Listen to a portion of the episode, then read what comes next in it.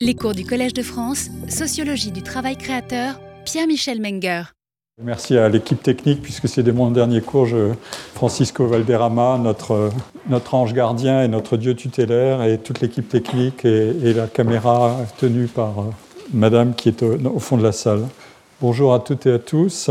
Donc, euh, comme je vous le disais, c'est le, dernier des cours de cette année. Je poursuivrai l'année prochaine. Je n'ai pas totalement épuisé euh, mon menu, puisque, comme vous voyez, euh, il y a des parties euh, qui ont sauté faut, bon, en raison de la voilà, de l'intensité de ce que je voulais ou de la densité de ce que je voulais dire auparavant. Et donc, une partie de, ce, qui a été traité, ce qui aurait dû être traité viendra l'année prochaine. Je reprendrai notamment en partie les questions historiques, mais pas seulement. Je, je voudrais revenir aussi sur des, des auteurs clés, des ouvrages clés qui ont lancé les débats sur la méritocratie et le mérite, et qui euh, a commencé par nos pères fondateurs Max Weber et Emile Durkheim. Euh, ça, c'est le colloque du 24 mai auquel vous êtes conviés, je vous le rappelle. Le menu n'a pas changé. Et ça, c'est la journée sur les mathématiques dont j'ai déjà parlé le 15 juin à l'amphithéâtre Marguerite de Navarre, qui sera certainement très intéressante. Je veux poursuivre euh, en dédiant mon cours au peuple ukrainien et le jour où la paix adviendra, j'espère le plus vite possible, l'agresseur devra réparer. Et ce qui peut et ce qui doit l'être. Je vais essayer d'aller assez vite parce que j'ai beaucoup de choses à vous dire et vous me pardonnerez si parfois je ne maintiens pas les slides trop longtemps à l'écran. J'avais achevé mon cours la semaine dernière en en rappelant les propos de Claude Tello, le directeur de l'évaluation au ministère de l'Éducation euh, dans les années 90, 90 à 97, euh, un des artisans d'ailleurs des militants de techniques euh, plus sérieuses et robustes d'évaluation des, acquis et des connaissances des élèves. Et néanmoins, lui-même voulait pourfendre le, l'argument classique qui est le niveau baisse, quoi qu'on fasse, euh, ça ne peut pas s'arranger, etc. Et il avait, je vous avais cité euh, ses propos. et je voudrais.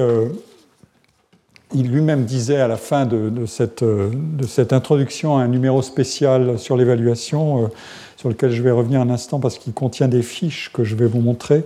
Euh, et il disait lui-même la seule façon d'éviter ces débats de tournée court sur euh, est-ce que les évaluations euh, révèlent ou non une baisse ou une, une hausse du niveau, c'est de pratiquer des évaluations sérieuses, mais à la fois temporelles, donc est-ce qu'on en sait plus qu'il y a 10, 15 ou 20 ans? Et aussi spatial, et il mettait en évidence les deux facteurs ou les deux coordonnées de la pratique de l'évaluation aujourd'hui. Euh, longitudinale et aussi euh, par comparaison internationale.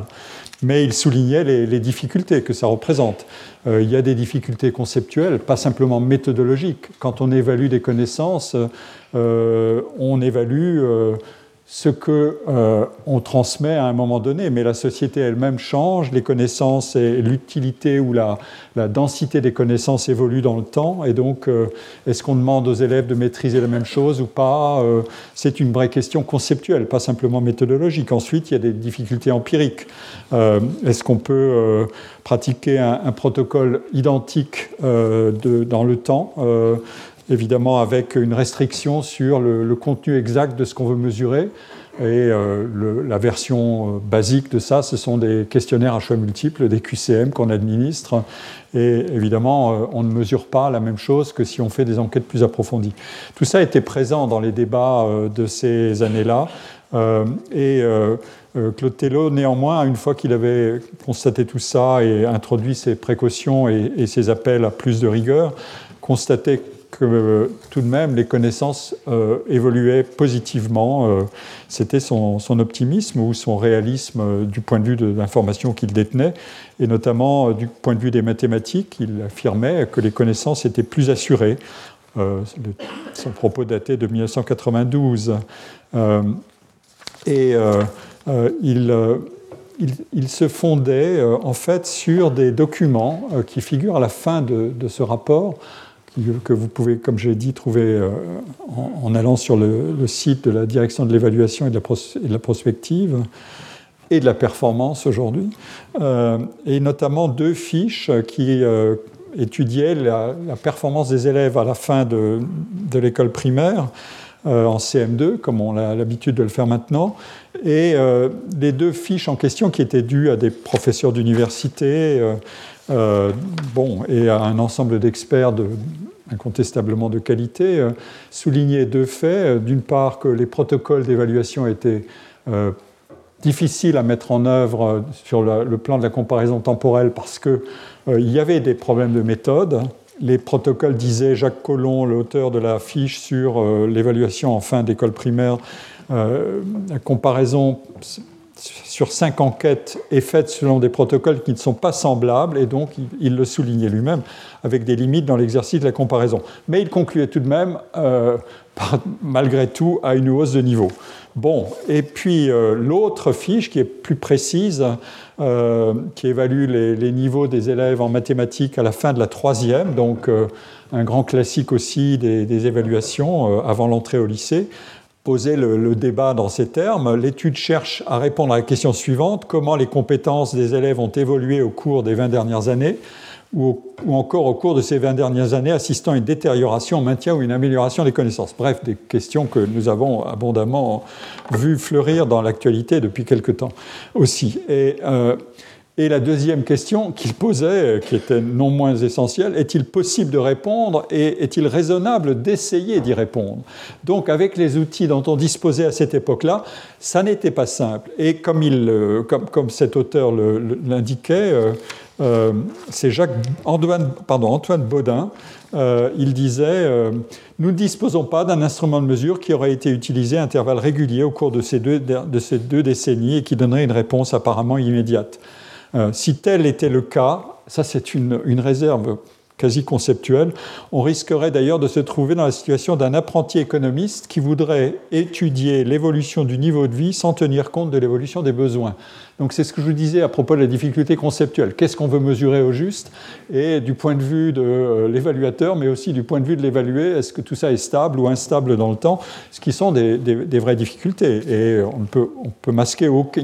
il ne doit pas y avoir d'angle mort dans ces, recherches. Mais euh, il, concluait, euh, ou il indiquait aussi que les enquêtes qu'il avait utilisées euh, pour faire cette, cette, évaluation, qui figure sur cette diapositive, ces enquêtes n'avaient pas pour objectif de nourrir des études diachroniques. De ce fait, elles s'appuient sur un questionnement qui donne la priorité à l'adéquation au programme et euh, du point de vue euh, des, compétences linguistiques aux habitudes langagières du moment. Et il énumère toutes les questions qui ne figurent pas et les questions qui figurent d'un questionnaire à l'autre euh, entre 84 et 90. Donc ce sont des, évaluations qui sont répétées, mais avec, vous voyez, une, une, part de questions qui sont non reprises, des questions qui sont nouvelles, et là c'est le score, la moyenne de, réussite aux questions qui sont posées. Euh, et il se fonde sur la progression euh, qui figure ici par rapport à là, et sur ce tableau-là aussi qui indique en clair euh, les évaluations en 90 et en foncé en 84, pour conclure qu'il y a, qu'on peut être raisonnablement optimiste, et ça c'est la droite de, régression des, des, réponses aux deux, tests des 84 et 90 il disait, il concluait, après beaucoup de réserves de méthode, euh, les compétences en mathématiques se sont améliorées au cours des dernières années. Donc euh, c'était un, signal. Euh, pourtant, en même temps, chaque fois, les données disponibles et les limites méthodologiques exposées au début de l'étude ne permettent pourtant pas de conclure à partir d'un test statistique standard. Et voilà. Donc on en, était là à ce moment-là. Euh, à travers des travaux dont vous avez compris qu'ils présentaient un certain nombre de difficultés de méthode. Et pourtant, euh, euh, ces auteurs, Tello lui-même, tiraient des conclusions optimistes de, la situation. Et Tello, en conclusion de son rapport, indiquait Nous sommes très loin de la baisse de niveau souvent dénoncée. et voilà. Donc. Nous avons bien une manifestation d'un certain optimisme. Nous sortons un peu lointainement, d'ailleurs en 92, des, des 30 glorieuses, mais nous entrons ou nous poursuivons la, la scolarisation massive du primaire, du secondaire, puis progressivement du supérieur. Donc il y a un élan du point de vue de la politique éducative. évidemment, casser cet élan par des évaluations qui, seraient, qui se révéleraient très défavorables jetterait en quelque sorte un doute considérable sur l'action publique et sur l'ensemble de l'adhésion de la société à un projet éducatif de masse qui est l'honneur d'une république, on peut le dire. Et donc, s'il y a en quelque sorte un signal qui est transmis, qui est positif pour casser le discours habituellement négatif sur la baisse de niveau, est-ce qu'on serait en quelque sorte dans un âge d'or de la démocratisation scolaire qui ferait monter le niveau moyen des élèves et qui parviendrait à faire fonctionner l'ascenseur scolaire malgré une hétérogénéité sociale croissante de son public en termes d'origine sociale, de capital culturel, de niveau d'aspiration, couplé au consentement à l'effort éducatif. Et pourtant, comme je vous l'ai montré la semaine dernière, nous avons aussi ces données-là, et qui remontent avant 92. 92 se trouve là, et les données qui ont été reconstituées plus tard, de manière à faire des comparaisons temporelles, elles, elles révélaient exactement quelque chose de différent. Euh, donc euh, euh, il y a un problème. Et ces, enquêtes-là, ce ne sont pas simplement les enquêtes internationales qui sont en vert, comme vous vous en souvenez, mais aussi les enquêtes nationales françaises. Ça, c'est l'enquête en jaune PISA qui a été introduite. Ici, on a mélangé les, deux, enquête nationale et internationale. Et toutes indiquent quelque chose qui est de l'ordre de la euh, chute de niveau en mathématiques ou la baisse de niveau en, mathématiques des élèves en, CM2 et en 3e. Euh, l'histoire, d'ailleurs, euh, elle connaît un certain nombre d'épisodes. Elle recommencera, par exemple, en 2003-2004. je vous cite un, un texte de Jean-Richard Sitterman, qui a été le chef de l'inspection générale de l'enseignement supérieur et de la recherche, et dans un texte qui s'intitule Comment réformer plus efficacement de 2019, il indique, euh, à partir des données euh, euh, dont on dispose à ce moment-là, et puis des signaux d'alarme transmis par la Cour des comptes et par plusieurs organismes, que on a des effectifs scolarisés qui ne sont pas en hausse, des moyens qui se sont accrus, et pourtant des résultats qui sont médiocres après le choc. le texte est écrit après le choc de euh, enfin le constat est porté après le choc de Pisa, euh, qui voilà, c'est ça un des leviers de euh, quelque sorte de la conscience que les choses ne sont pas aussi simples qu'un simple état de, pour se rassurer de manière un peu optimiste sur la situation. Et la, question revient, faut-il porter une appréciation pessimiste ou bien maintient-on un cap plutôt optimiste? En fait, euh, ces divergences d'évaluation ou d'évaluation des évaluations, si on peut dire, au deuxième degré, euh, elles peuvent être référées en fait à, l'histoire de la pratique des évaluations dans le système scolaire. C'est une histoire tourmentée euh, en France, institutionnelle, professionnelle, méthodologique et politique. Cette culture de l'évaluation s'est transformée au fil des années, disons dans les 50 dernières années, euh, ces outils ont évolué. 50 dernières années, ça commence à peu près en 75 ici, les données que je vous présente, donc on est bien dans ce cadre temporel-là. Euh, mais les objectifs et les prises de position à l'égard des pratiques et des outils d'évaluation ne suivent pas une évolution aussi linéaire que s'il s'agissait simplement d'une amélioration technique et méthodologique. Euh, il y a, en fait, il y a deux types d'évaluation. Je m'appuie sur un, texte sur, de perspectives historiques prises sur les évaluations standardisées des élèves de Bruno Trosseil et Thierry Rocher, qui sont. Thierry Rocher est un des, comme je l'ai déjà dit, un des, des figures de la direction de l'évaluation, de la prospective et de la performance au ministère. il distingue, ces auteurs distinguent les évaluations diagnostiques euh, qu'est-ce que c'est qu'une évaluation diagnostique? C'est évaluer les points forts et les points faibles des élèves pour aider les enseignants à définir des actions pédagogiques adaptées à la situation de chacun et pour réguler la programmation des apprentissages. Et puis il y a des évaluations bilan. les évaluations bilan, c'est CEDRE, euh, c'est euh, PISA, c'est Teams, euh, et ce sont mais aussi des indicateurs de la loi organique de, finances qui appartient, qui est mise en œuvre par le Parlement. Ce sont des outils pour le pilotage d'ensemble du système éducatif et les auteurs constatent depuis les années 90, le ministère, je cite, a souvent entretenu la confusion entre ces deux types d'évaluation. Ces deux types d'évaluation ne disent pas la même chose. Les enquêtes internationales pratiquent des évaluations bilan. Les enquêtes qui font des comparaisons intertemporelles pratiquent des évaluations bilan. Les évaluations diagnostiques c'est ce qui se rapproche le plus du terrain et de l'interaction entre l'élève, l'enseignant. L'enseignant aura spontanément euh, une préférence pour des évaluations diagnostiques, à la fois pour des raisons pratiques, parce que ça doit l'aider, et puis pour des raisons de, en quelque sorte, je ne veux pas être évalué par des évaluations qui me placent sous le regard euh, d'une perspective temporelle et qui vont me juger aussi. Euh, ça, c'est un, un, point clé. Pourtant, ces, évaluations bilan standardisées, euh, elles, elles, s'implantent dans le système euh, français d'évaluation progressivement, et notamment à partir du début des années 2000, elles se multiplient. et elles ont une caractéristique intrinsèquement de comparaison intertemporelle. il s'agit de réaliser, de juger les progrès réalisés par un système éducatif euh, en évidemment en les, en référant à des caractéristiques structurelles, sociales et éducatives. Euh, et euh, ces évaluations bilan sont progressivement au cœur aussi d'autres discussions. mais on voit monter progressivement la demande de ce type d'évaluation parce que des instances comme à l'époque le Haut Conseil de l'évaluation de l'école, qui existait en 2003, et dans ces années-là, aujourd'hui, il y a un Conseil supérieur de l'éducation qui demande aussi ce type d'outils.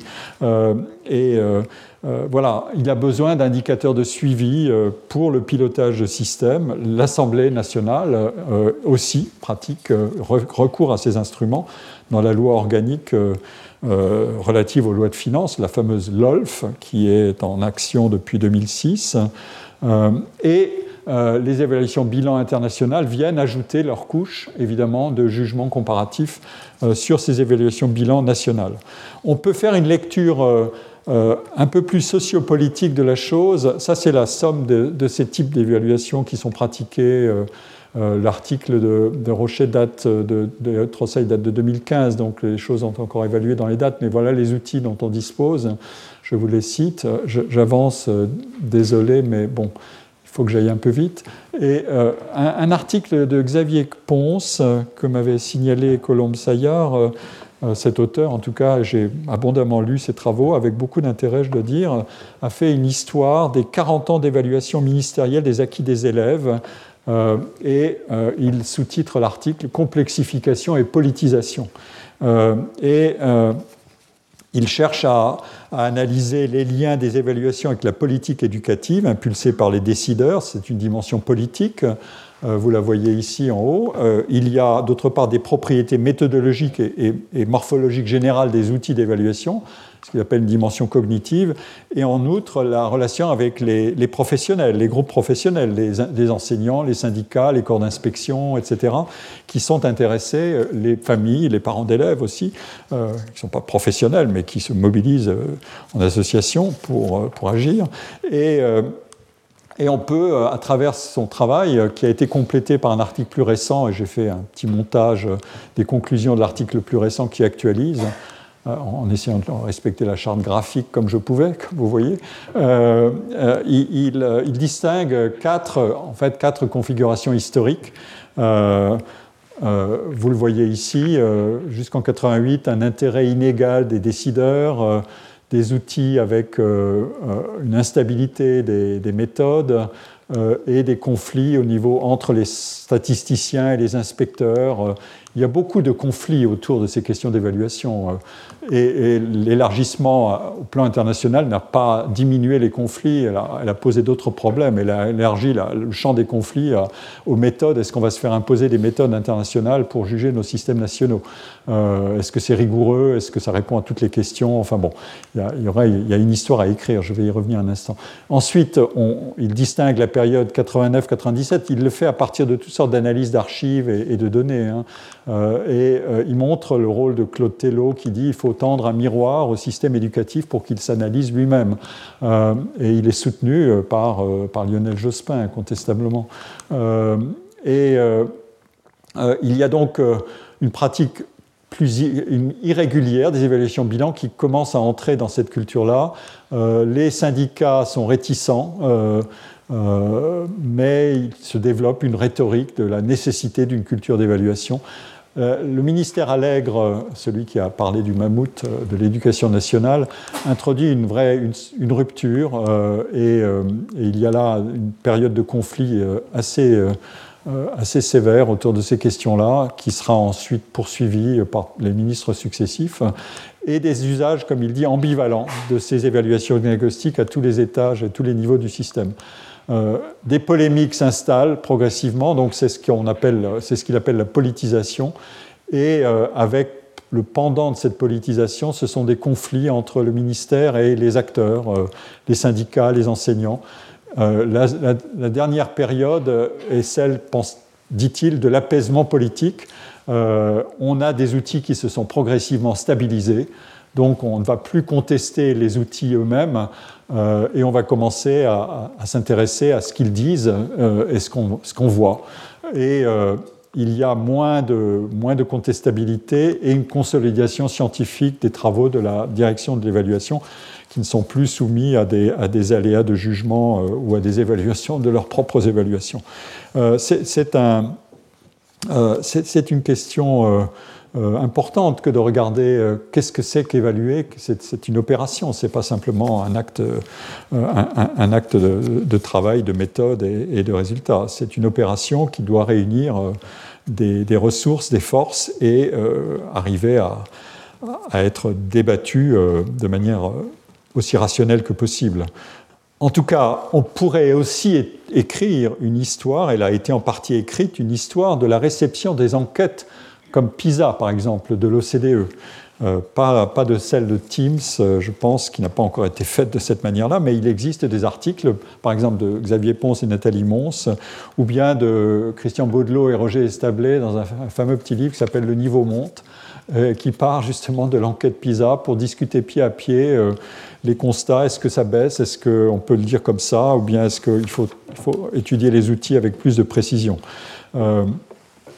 Euh, Jean-Richard Sitterman lui-même, euh, euh, que j'ai déjà cité, disait dans un texte qu'il gardait encore en mémoire l'extrême réticence des responsables de l'inspection générale de l'éducation nationale en 2001 à travailler avec la direction de l'évaluation sur les premiers résultats de PISA. Donc vous voyez que cette affaire-là, elle n'est pas simple. Elle est, l'objet de, de multiples complexités. Alors, on pourrait dire aujourd'hui, ces temps paraissent révolus, avec les rapports publics et les publications qui s'appuient euh, sur tout l'appareil de la DEP, des outils qui sont plus stabilisés, mais aussi sur euh, les enquêtes internationales qui se sont accumulées, donc avec des effets de série. Quand vous avez un effet de série, il y a un effet d'attention sur les séries. La, série créée par elle-même, elle polarise l'attention, elle, crée un effet de saillance, indiscutablement. Et euh, donc, on, peut penser qu'on n'est plus dans la, querelle, euh, mais, euh, et qu'on a en partie euh, résolu, ou du moins bien cadré et, bien cerné tous les problèmes que pose l'évaluation dans ses dimensions temporelles et spatiales. Après tout, c'était le vœu de, de Claude Tello. Alors, on peut, rapidement replonger, mais je ne vais pas être trop long là-dessus, sur les, outils qui ont été mis en œuvre dans les années 2000 pour analyser la situation des mathématiques. Ici, vous avez un travail qui a été fait par Thierry Rocher sur l'enquête lire, écrire, compter, qui donc euh, a une récurrence et euh, elle, est antérieure, mais là, il compare les résultats entre 87 et 2007. Il fixe la moyenne à 0 en 87 et il étudie par rapport à cette moyenne de 0 comment se comportent les résultats dans la distribution des résultats ensuite. Et vous voyez un glissement vers la gauche, autrement dit vers une perte de niveau. Et puis ce qu'il appelle une stabilisation, ce sont les élèves de CM2. Une relative stabilisation ou stagnation euh, autour de cette situation entre 99 et 2007. Voilà un premier, euh, un, premier constat. Ensuite, euh, euh, l'enquête CEDRE, qui est une autre enquête qui est mise en œuvre avec euh, un protocole différent par la, direction de l'évaluation, fait un constat sur une période différente, à la fin du CM2 toujours, entre 2008 et 2019. Et vous voyez qu'on assiste à une période de légère décrue des résultats, mais ensuite à une chute. Il y a un effet de période qui est extrêmement fort et qui crée euh, ce sentiment d'insécurité aujourd'hui du système à l'égard de lui-même. Qu'est-ce que nous produisions au juste pour obtenir des résultats qui, se qui ont décroché? Ça, ce sont des outils nationaux, hein. Euh, ce ne sont pas des outils internationaux. Euh, et là, on le voit à travers les groupes les plus performants et les moins performants. la, la, proportion des moins performants a augmenté et celle des plus performants a, a baissé. Et c'est notamment vrai entre 2014 et 2019, sur une période assez brève, tout de même, il y a un effet brutal. Euh, on peut ensuite euh, faire le même exercice euh, pour la fin du collège, avec le score moyen des évaluations, avec le même outil CEDRE, qui est robuste. Et là, vous voyez, on n'est plus dans l'effet de relative stagnation à une période, on est dans une chute continue. Autrement dit, c'est comme si on voyait s'amplifier quelque chose qui était en partie sous-jacent ici, mais qui s'accélère ici. Euh, alors, quand on parle de, ces résultats, c'est une fonction de production. C'est euh, les élèves, mais c'est le système lui-même d'enseignement. Euh, c'est énormément de facteurs qui jouent. Je vous donne juste les outputs, les résultats, mais l'analyse de ces résultats, elle est évidemment sophistiquée. et là, le même principe, c'est comparer la part des moins bons et la part des meilleurs, et vous voyez à nouveau ce croisement des courbes et de manière continue ici et pas avec un effet de, stagnation. Donc on, a vraiment un, vrai, euh, un vrai, problème de, euh, de niveau euh, qui, qui, décroche. alors, je voudrais insister maintenant sur un point qui est la montée de Ici, vous voyez ce que c'est qu'un système qui est ou non efficace, si vous voulez. Est-ce qu'on arrive à, faire monter l'ascenseur ou pas Ou bien est-ce qu'il descend en termes de, résultats? Maintenant, il y a une autre variable. Efficacité est une chose, et comme je l'ai déjà dit, il y a la question de l'égalité ou des inégalités. Et là, on entre dans un, dans un, autre, dans un autre registre euh, euh, pour savoir si les inégalités affectent différentiellement les individus ou non euh, en termes de résultats. Et vous avez ici euh, le travail qui a été fait euh, à partir de l'enquête Lire, écrire, compter, celle de Thierry Rocher que j'ai déjà citée. Il y a donc une section qui concerne les inégalités, la situation relative des différentes catégories socioprofessionnelles. Tout en haut, vous avez sans surprise les cadres et professions intellectuelles dont le niveau baisse mais se stabilise. Ça, c'est la lecture, mais ça, c'est les mathématiques. Euh, vous pouvez faire la comparaison entre les deux et vous voyez qu'en mathématiques, la chute est brutale pour tout le monde. Euh, quelle que soit, je veux dire, l'origine sociale des élèves, la chute est brutale. Ce sont des scores moyens, mais euh, par catégorie socioprofessionnelle, mais les, données sont, assez, sont, très explicites sur la, période de 20 ans. On a le même outil, un outil, et je reprends les deux outils, ça c'est l'enquête euh, lire, écrire, compter, ça c'est l'enquête CEDRE, euh, qui étudie donc les, résultats et les scores euh, en termes de profil social des élèves et plutôt encore plus exactement de profil des écoles auxquelles ils appartiennent. il faut que je vous montre ça. c'est un outil qui a été introduit par la direction de l'évaluation qui a classé les, euh, les catégories socioprofessionnelles en quatre groupes. Et ça, euh, il y, a un certain nombre de choses à dire, je, vais y revenir, mais vous voyez comment sont, créés ces groupes. En fait, ces groupes sont créés par proximité au système éducatif lui-même, puisque vous avez dans le groupe euh, favorisé A ou très favorisé, ça dépend de la manière dont on le nomme, vous avez les cadres, les chefs d'entreprise, les professions intellectuelles supérieures, et, y compris les enseignants du secondaire et du supérieur, et les professeurs des écoles et assimilés, les instituteurs et les professeurs des écoles. Donc on a une décision qui est de dire les, les enfants des instituteurs sont très favorisés. Euh, c'est une, euh, une, manière de recalibrer en quelque sorte la hiérarchie sociale en la rapprochant de ce qu'est euh, le monde éducatif et le monde scolaire. Et puis vous avez ensuite des professions intermédiaires, les, situations moyennes, employés agriculteurs, les situations défavorisées. Et Rocher, qui a créé cet outil, avec, je vais vous montrer brièvement comment, euh, dit lui-même à la fin, euh, les critères de regroupement n'ont pas été explicités lors de la création il y a plus de 20 ans, et il s'agirait tout de même de savoir ce que ça vaut au juste aujourd'hui, cet outil. Or, cet outil est très utilisé. Il est omniprésent euh, dans le système de calibrage et d'action volontariste pour corriger les inégalités. En tout cas, voilà ce que donnaient les résultats en quartile, c'est les fameux groupes. Euh, les moins favorisés jusqu'aux plus favorisés. Vous voyez, les scores euh, sont hiérarchisés incontestablement. Euh, le groupe des enfants qui, appartiennent aux catégories les plus favorisées ont des scores supérieurs à ceux du groupe 4, mais de l'autre côté, on voit, ici on voit l'écart des, des scores entre les élèves des écoles les plus favorisées et des écoles les moins favorisées. Euh, et on voit l'écart euh, grandir euh, progressivement, incontestablement. donc, on a, on a un outil qui, ça c'était pour la, pardon, c'était pour la, pour le CM2. Hein. Souvenez-vous de ça, il y a toujours ces deux niveaux. Et maintenant, on regarde pour, la troisième. Vous avez vu qu'il y avait un comportement différent des évolutions pour la troisième et pour le CM2. L'affaire est plus dramatique en troisième. Euh, et, euh, comme la troisième débouche sur le lycée, il y a de quoi effectivement s'inquiéter. Et là, vous avez un effet inverse, vous avez un, effet de resserrement des écarts de performance. Les inégalités en termes sociaux se réduisent, euh, mais c'est dans un contexte de, chute générale. Euh, donc ça n'est pas une très bonne nouvelle euh, pour personne. Si on comprime les inégalités, mais dans un contexte de chute, c'est un peu fâcheux aussi. On aura agi sur un levier, euh, on réduit des inégalités, mais on n'aura pas agi sur l'autre, qui est augmenter la performance. En fait, elle, diminue.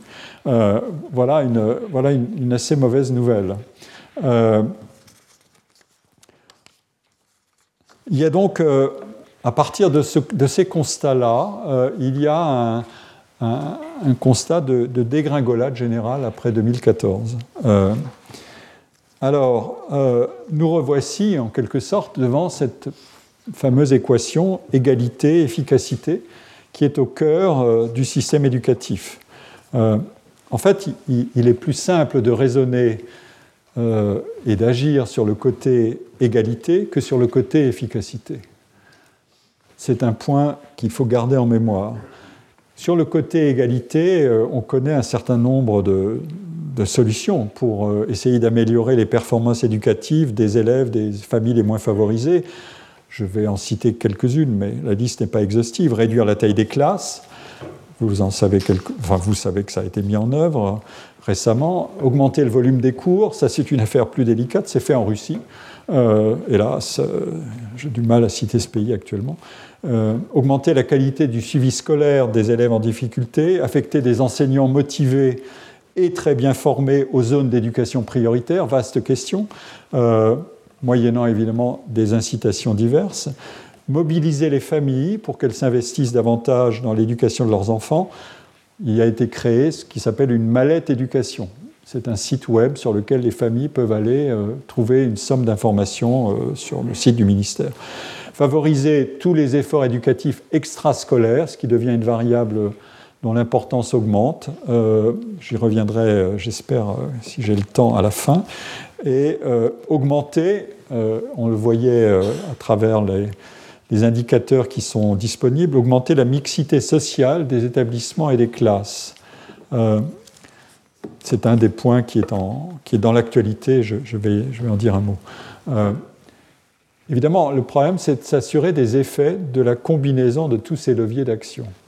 Euh, certains leviers dépendent entièrement de l'action publique, avec leur euh, complexité propre. certes, comment réagissent les acteurs à la base, à commencer par les enseignants, quand on introduit, quand on fait jouer tel ou tel levier. il y a des longues, des énormes travaux sur, en, face d'une classe socialement mixte, est-ce qu'un enseignant est à l'aise ou est-ce qu'il est, euh, est, plus en difficulté? Ce qui est une sacrée, une sacrée question, qui est généralement euh, un peu mise sous le tapis. Mais euh, on verra que ça ne peut pas l'être. En tout cas, j'y reviendrai l'année prochaine dans le détail. Mais tout ça, ça reste, ces, ces, leviers qui dépendent entièrement de l'action publique sont donc sous la responsabilité des acteurs de la politique scolaire. Par exemple, revenir, il est important de revenir sur la construction du, classement des élèves et de leurs écoles et lycées par cette catégorisation en, quatre groupes, euh, parce que c'est là euh, euh, un travail algorithmique. peu à peu, ces, ces, outils entrent dans des algorithmes d'affectation, par exemple le système AFELNET, qui est utilisé pour augmenter la mixité sociale des classes. Et donc, euh, on a, euh, pour faire cette politique volontariste, euh, comme indicateur le fait d'être boursier ou non, et deuxièmement, l'identité ou le profil social du collège auquel appartient, dont vient l'élève quand il est en fin de troisième et qu'il va entrer au lycée et qu'on va l'affecter à travers un Felnet. Et évidemment, tout le, travail algorithmique, c'est la pondération de tous ces critères euh, et euh, pour affecter les élèves en fonction à la fois de leurs vœux, euh, des places disponibles et des caractéristiques qu'on va mettre dans, l'algorithme. Ça, ça, relève de la politique scolaire. Mais il y a d'autres leviers qui sont sous la responsabilité des familles, dont évidemment la capacité d'agir dépend bien sûr de leurs caractéristiques propres.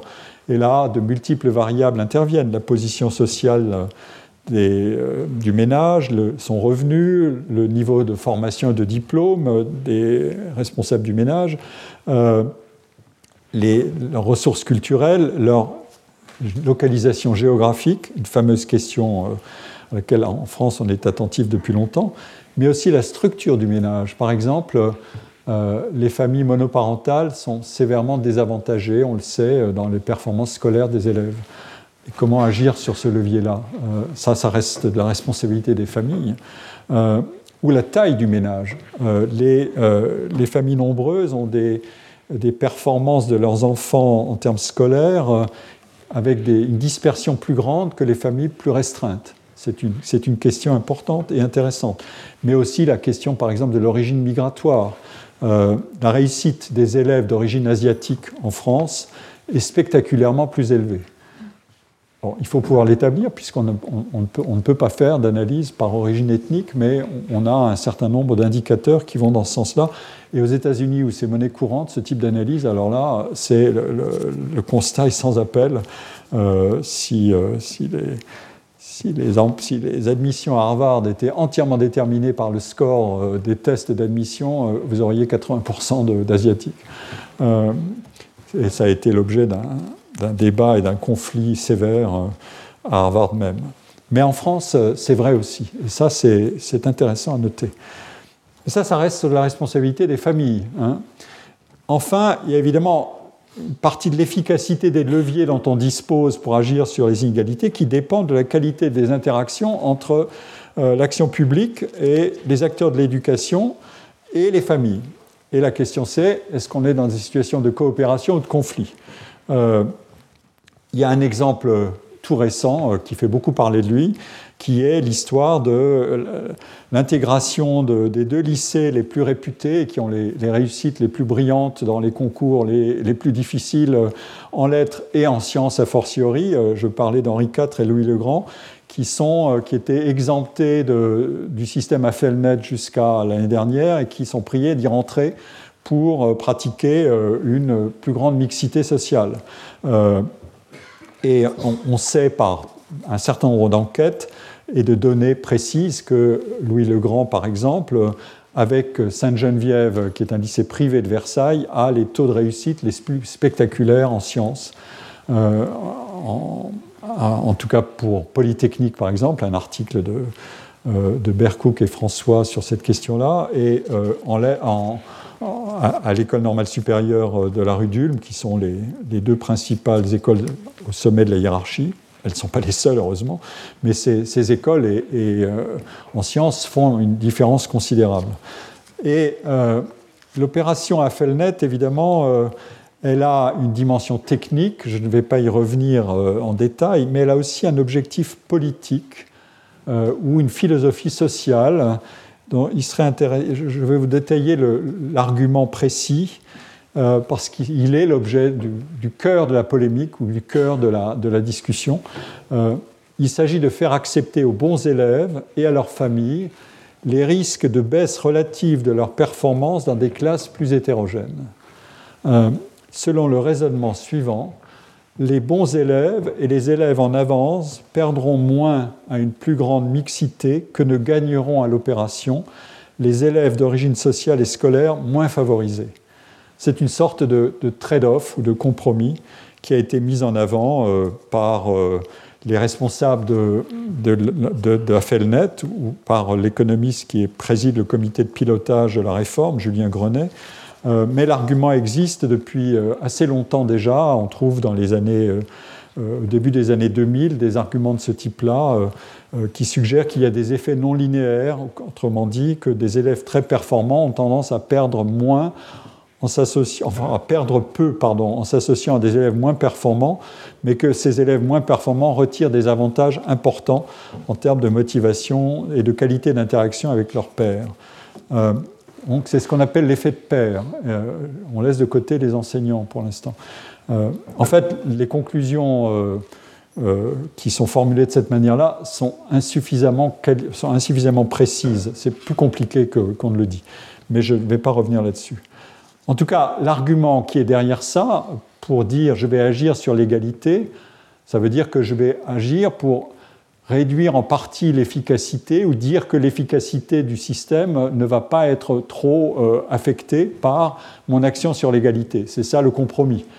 Mais l'argument qui est au fond dans cette philosophie sociale-là, c'est de dire, puisque je ne peux pas taxer ces capitaux incorporés que sont les connaissances des parents diplômés, euh, et je ne peux pas taxer non plus les comportements et les efforts redistributifs des familles. Taxer, ça veut dire redistribuer, prélever aux uns pour donner aux autres. Euh, je ne peux pas, non plus taxer les dispositions et les aptitudes des enfants les plus performants, euh, ni leurs comportements les plus propices à la réussite scolaire, ou alors, si je voulais le faire de manière radicale, ça c'est un vieux projet qui remonte au, je sais pas, à la nuit des temps, à Sparte, euh, et, qui a été réactivé au XVIIIe siècle, ça, consisterait à, mettre, à séparer les enfants de leurs parents dès l'origine et à les mettre ou à les mettre très peu de temps après leur naissance dans des internats fermés pour en quelque sorte égaliser les chances et en quelque sorte tuer le facteur environnemental en disant on va l'égaliser radicalement.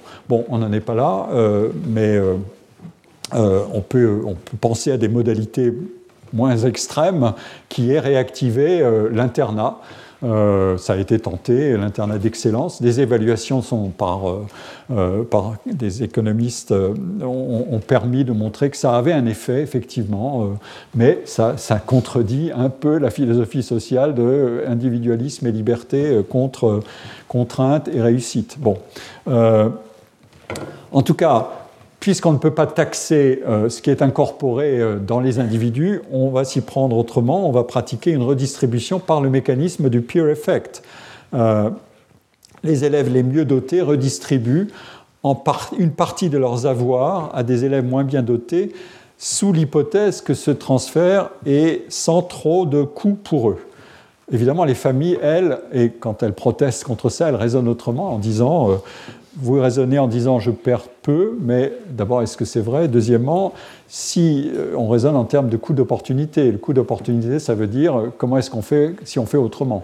Et faire autrement, ça veut dire et qu'est-ce qui se passe si mon enfant est avec des élèves qui sont très bons et qui sont beaucoup meilleurs que lui encore, mais qui lui-même est déjà bon Est-ce qu'il va, va pas gagner encore, progresser encore plus? Et donc, euh, entre progresser plus et perdre moins, vous voyez le genre d'arbitrage euh, qui se cache derrière efficacité, égalité. C'est assez sophistiqué, hein, cette histoire-là. Et il y a des mesures très précises, je, reviendrai, je pense, très en détail là-dessus. Par exemple, qu'est-ce qui se passe quand on donne une double dose d'algèbre à des enfants euh, sous certaines conditions d'expérimentation euh, et euh, les résultats ne sont pas stables parce qu'il y a des facteurs qui interviennent, par exemple le comportement des enseignants, et qui montrent que ce qui paraît gagner sur un plan peut être perdu sur un autre. Mais je laisse de côté cette affaire-là. Je, ne vais pas parler de, la réaction des familles. Euh, le modèle, c'est penser juste à ces trois formules exit, voice loyalty. Exit, c'est les parents s'en vont, ils disent ben, si c'est comme ça, je vais les mettre dans le privé. Euh, voice, c'est je proteste, j'essaie de, trouver le moyen de corriger l'affaire euh, par mes protestations au rectorat. Et euh, loyalty, c'est eh ben, j'accepte euh, et je fais au maximum de ce qui est possible pour tenir l'équation égalité-excellence à ma mesure. voilà. en tout cas, la leçon générale à tirer de tout ça, c'est en matière scolaire, il ne faut évidemment pas seulement regarder le côté de l'action publique et son action sur l'offre d'enseignement via les établissements, les enseignants et tous les ressorts de la production éducative, euh, dont les enseignants et les établissements sont responsables et comptables jusqu'à un certain point, mais il faut aussi regarder, et probablement avec une précision plus grande que jamais, l'autre partie prenante qui est l'action éducative des familles. Et d'une certaine manière, on a là l'enregistrement d'un phénomène que j'ai détaillé antérieurement, qui est le niveau considérable d'élévation de la formation des individus et des familles comprises. Euh, leur niveau de diplôme a augmenté, leur sensibilité à la valeur du diplôme et éventuellement de la baisse de rendement du diplôme a augmenté aussi, et donc les stratégies des familles incorporent la propre élévation du niveau de formation de toute la société.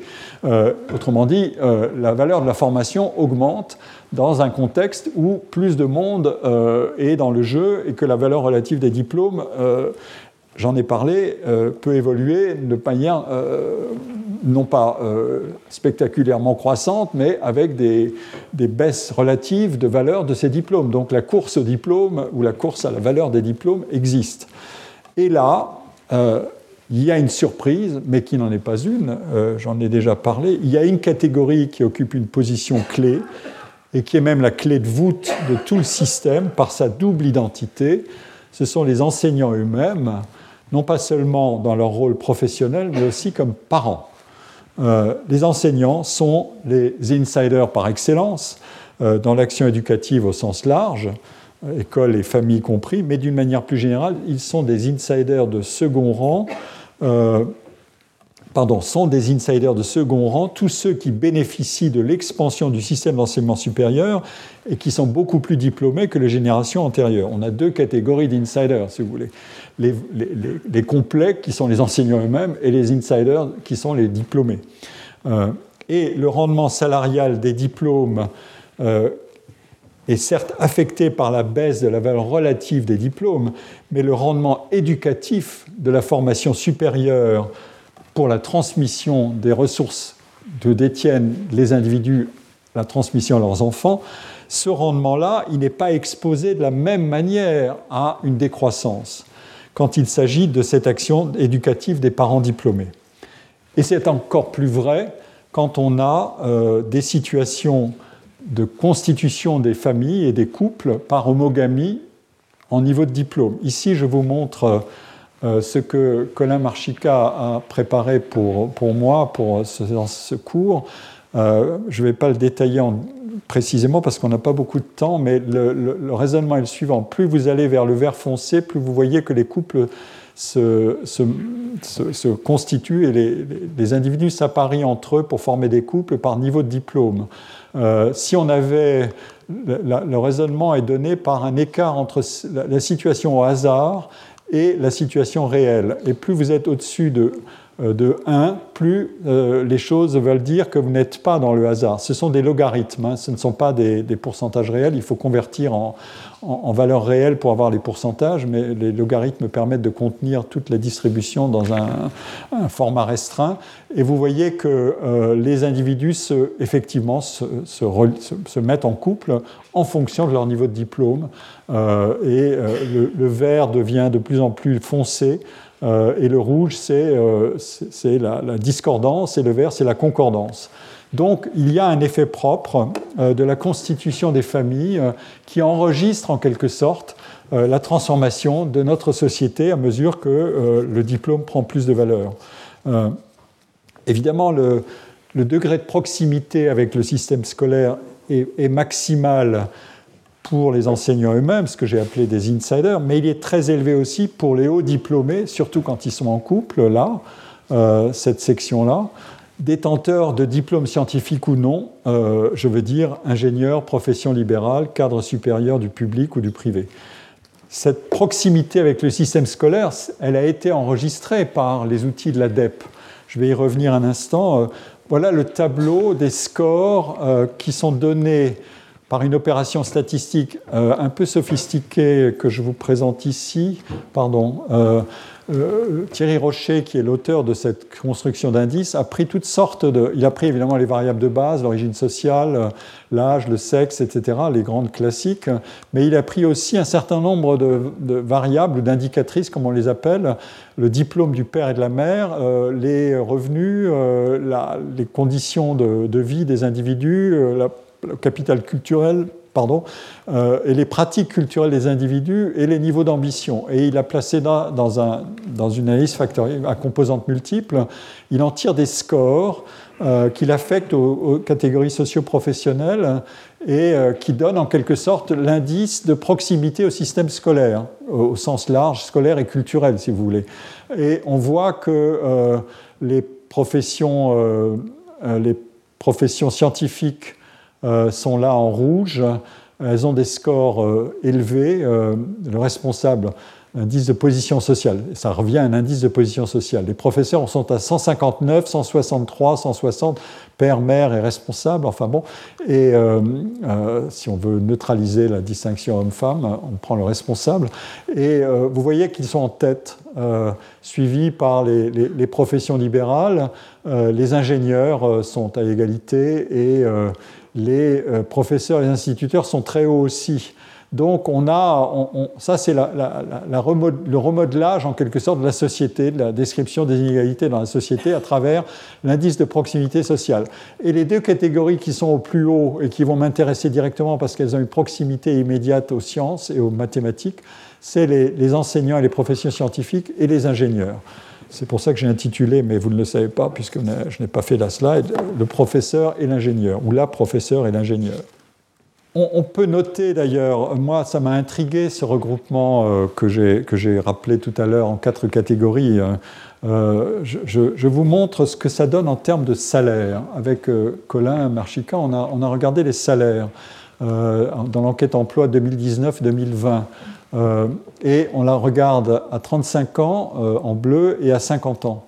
Et euh, vous avez en moyenne le revenu net moyen des actifs. Et vous avez ici les différentes professions. Vous voyez que les, les, professeurs des écoles et les instituteurs, ils sont très très en dessous de ceux qui, des ingénieurs, des cadres, euh, ils sont un peu au même niveau que ces fameux professions de l'information. Euh, j'ai déjà parlé de ça, les artistes qui ont été mis dans les cadres, catégories supérieures par l'INSEE en, en, 1982. Et là, euh, les instituteurs sont mis dans la catégorie des, très favorisés à la faveur de cette proximité à, à, à l'institution scolaire. Mais en termes de revenus, ce n'est pas du tout le cas. on est loin de là. Euh, donc on a, on, a, un outil qui n'est pas le même que l'outil classique d'analyse euh, de, la, stratification sociale. Ça, c'est incontestable. Euh, cet outil que, que je décris à nouveau, enfin, qui, qui, est qui, est parti de ça, mais qui aboutit à ce score-là, avec cette catégorisation-là, qui donne ensuite, dans des travaux, j'ai regardé vous avez euh, maintenant, au lieu d'avoir le rapport entre cadre et ouvrier comme un indicateur d'inégalité sociale, vous avez le rapport entre cadre ou enseignant euh, par rapport aux ouvriers. Voilà, on a, on a changé en quelque sorte la photographie de la société euh, à partir du moment où on touche à la matière scolaire. Euh, on prend les enseignants comme des, euh, une sorte de nouvelle aristocratie ou de nouvelle catégorie supérieure dans cette construction-là. certainement, c'est pour des motifs de justification d'une politique active et volontariste, mais ça déforme de manière offensive la vision de... et ça désigne aussi les piliers de la méritocratie que sont les enseignants et, et pour les mathématiques et les scientifiques, les, sciences, les ingénieurs d'une certaine manière. Euh, ce sont eux qui détiennent des ressources très, très importantes en matière de, connaissance du système, de transmission de, ce qu'ils savent à, leurs enfants et d'efforts éducatifs. Et donc, euh, d'une certaine manière, euh, on n'a là que l'évidence de une sorte de transposition à la sphère privée de ce qu'est le comportement professionnel des individus. Euh, comme l'écrit euh, Agnès Van Zanten dans une introduction à un numéro de Éducation et formation qui est consacré aux pratiques éducatives des enseignants, mais pratiques éducatives familiales des enseignants un, numéro que je, vous suggère d'aller regarder de 2018, qui est disponible encore une fois euh, sur la toile. Elle dit Pour comprendre l'attachement des enseignants à l'excellence scolaire, il est important de rappeler une évidence. Le groupe des enseignants est celui euh, dont aussi bien la position sociale que la légitimité professionnelle de ses membres dépendent le plus étroitement de la certification de leurs valeurs par l'école. Euh, les. On ne saurait donc pas s'étonner de constater que le souci de maintenir leur position sociale les conduise à accorder une très grande importance aux trajectoires et aux diplômes scolaires. Cette focalisation sur la scolarisation va de pair avec une forte adhésion à l'idéologie méritocratique, c'est-à-dire au fait que le déroulement des parcours et les titres qui les sanctionnent reposent sur des évaluations de talent et d'efforts personnels et non sur des avantages liés à la naissance ou à l'argent eh bien, ils l'appliquent évidemment aussi à leur, euh, à leur propre euh, famille. Et donc, mon argument est le suivant, et je vais essayer de le, soutenir par des données. Pour les compétences, maintenant je reviens exclusivement euh, aux mathématiques et à la numératie. Les mathématiques, numératie, c'est mathématiques et sciences, requérant des, compétences en mathématiques. Pour ces compétences en numératie, la production familiale compte encore plus que pour la littératie. Euh, alors comment le démontrer? Euh, Alors je vais vous présenter un ensemble de données très, récentes ou relativement récentes ou même inédites euh, qui montrent qu'il y a effectivement un avantage important qui est procuré aux enfants d'enseignants et d'ingénieurs dans les filières et disciplines scientifiques. Alors voilà ces données que je vais commenter brièvement.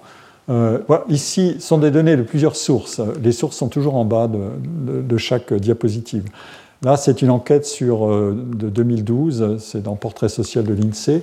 On, suit, on, regarde la, part des, bacheliers selon la filière du bac euh, en 2012, avant la réforme, pour voir quelle est la part des enfants d'origine enseignants, cadre supérieur, etc. Vous avez les origines sociales en bas. Euh, et vous voyez que le bac, le bac, S est celui qui attire, euh, dont les enfants d'enseignants sont le, mieux représentés, de même que les cadres supérieurs qui ne détaillent pas, mais dans, ce, dans cette euh, catégorie, on trouve les ingénieurs et vous allez voir, les voir apparaître dans peu de temps. Donc, première, première donnée. deuxième donnée, on a ici l'ensemble des bacheliers et on les suit en regardant la part de parents qui ont au moins un diplôme Bac plus 3. Et on regarde comment se compose la population des élèves aux différents niveaux en fonction de la proportion de, leurs parents qui ont au moins un Bac plus 3.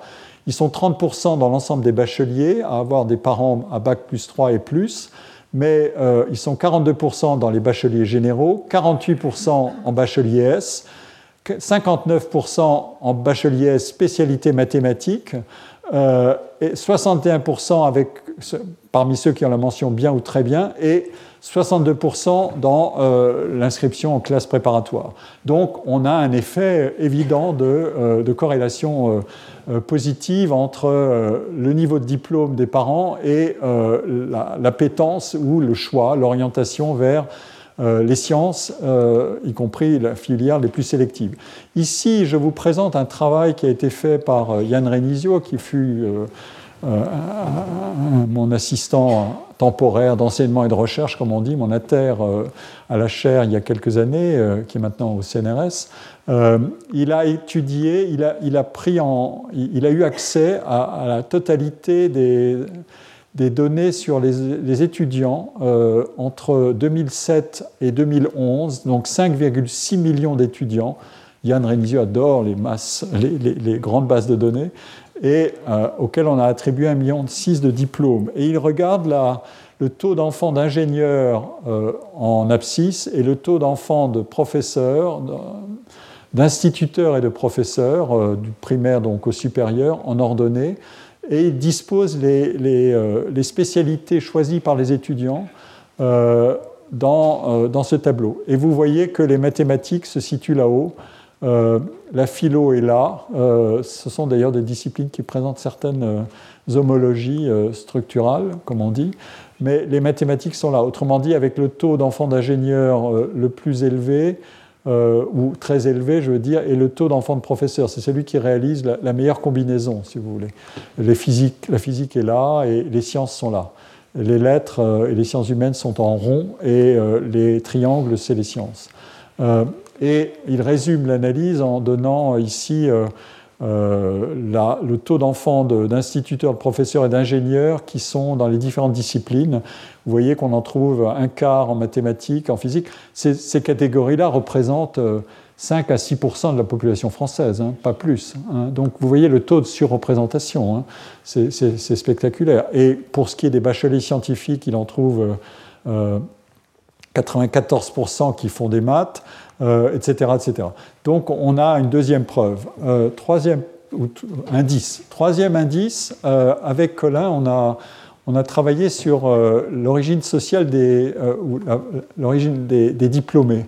on a par les enquêtes, des enquêtes emploi de l'INSEE, pardon, les enquêtes formation et qualification professionnelle, je fais une confusion ici. On a, on a l'origine sociale des des individus euh, diplômés. Et on peut en quelque sorte regarder le pédigré des diplômés.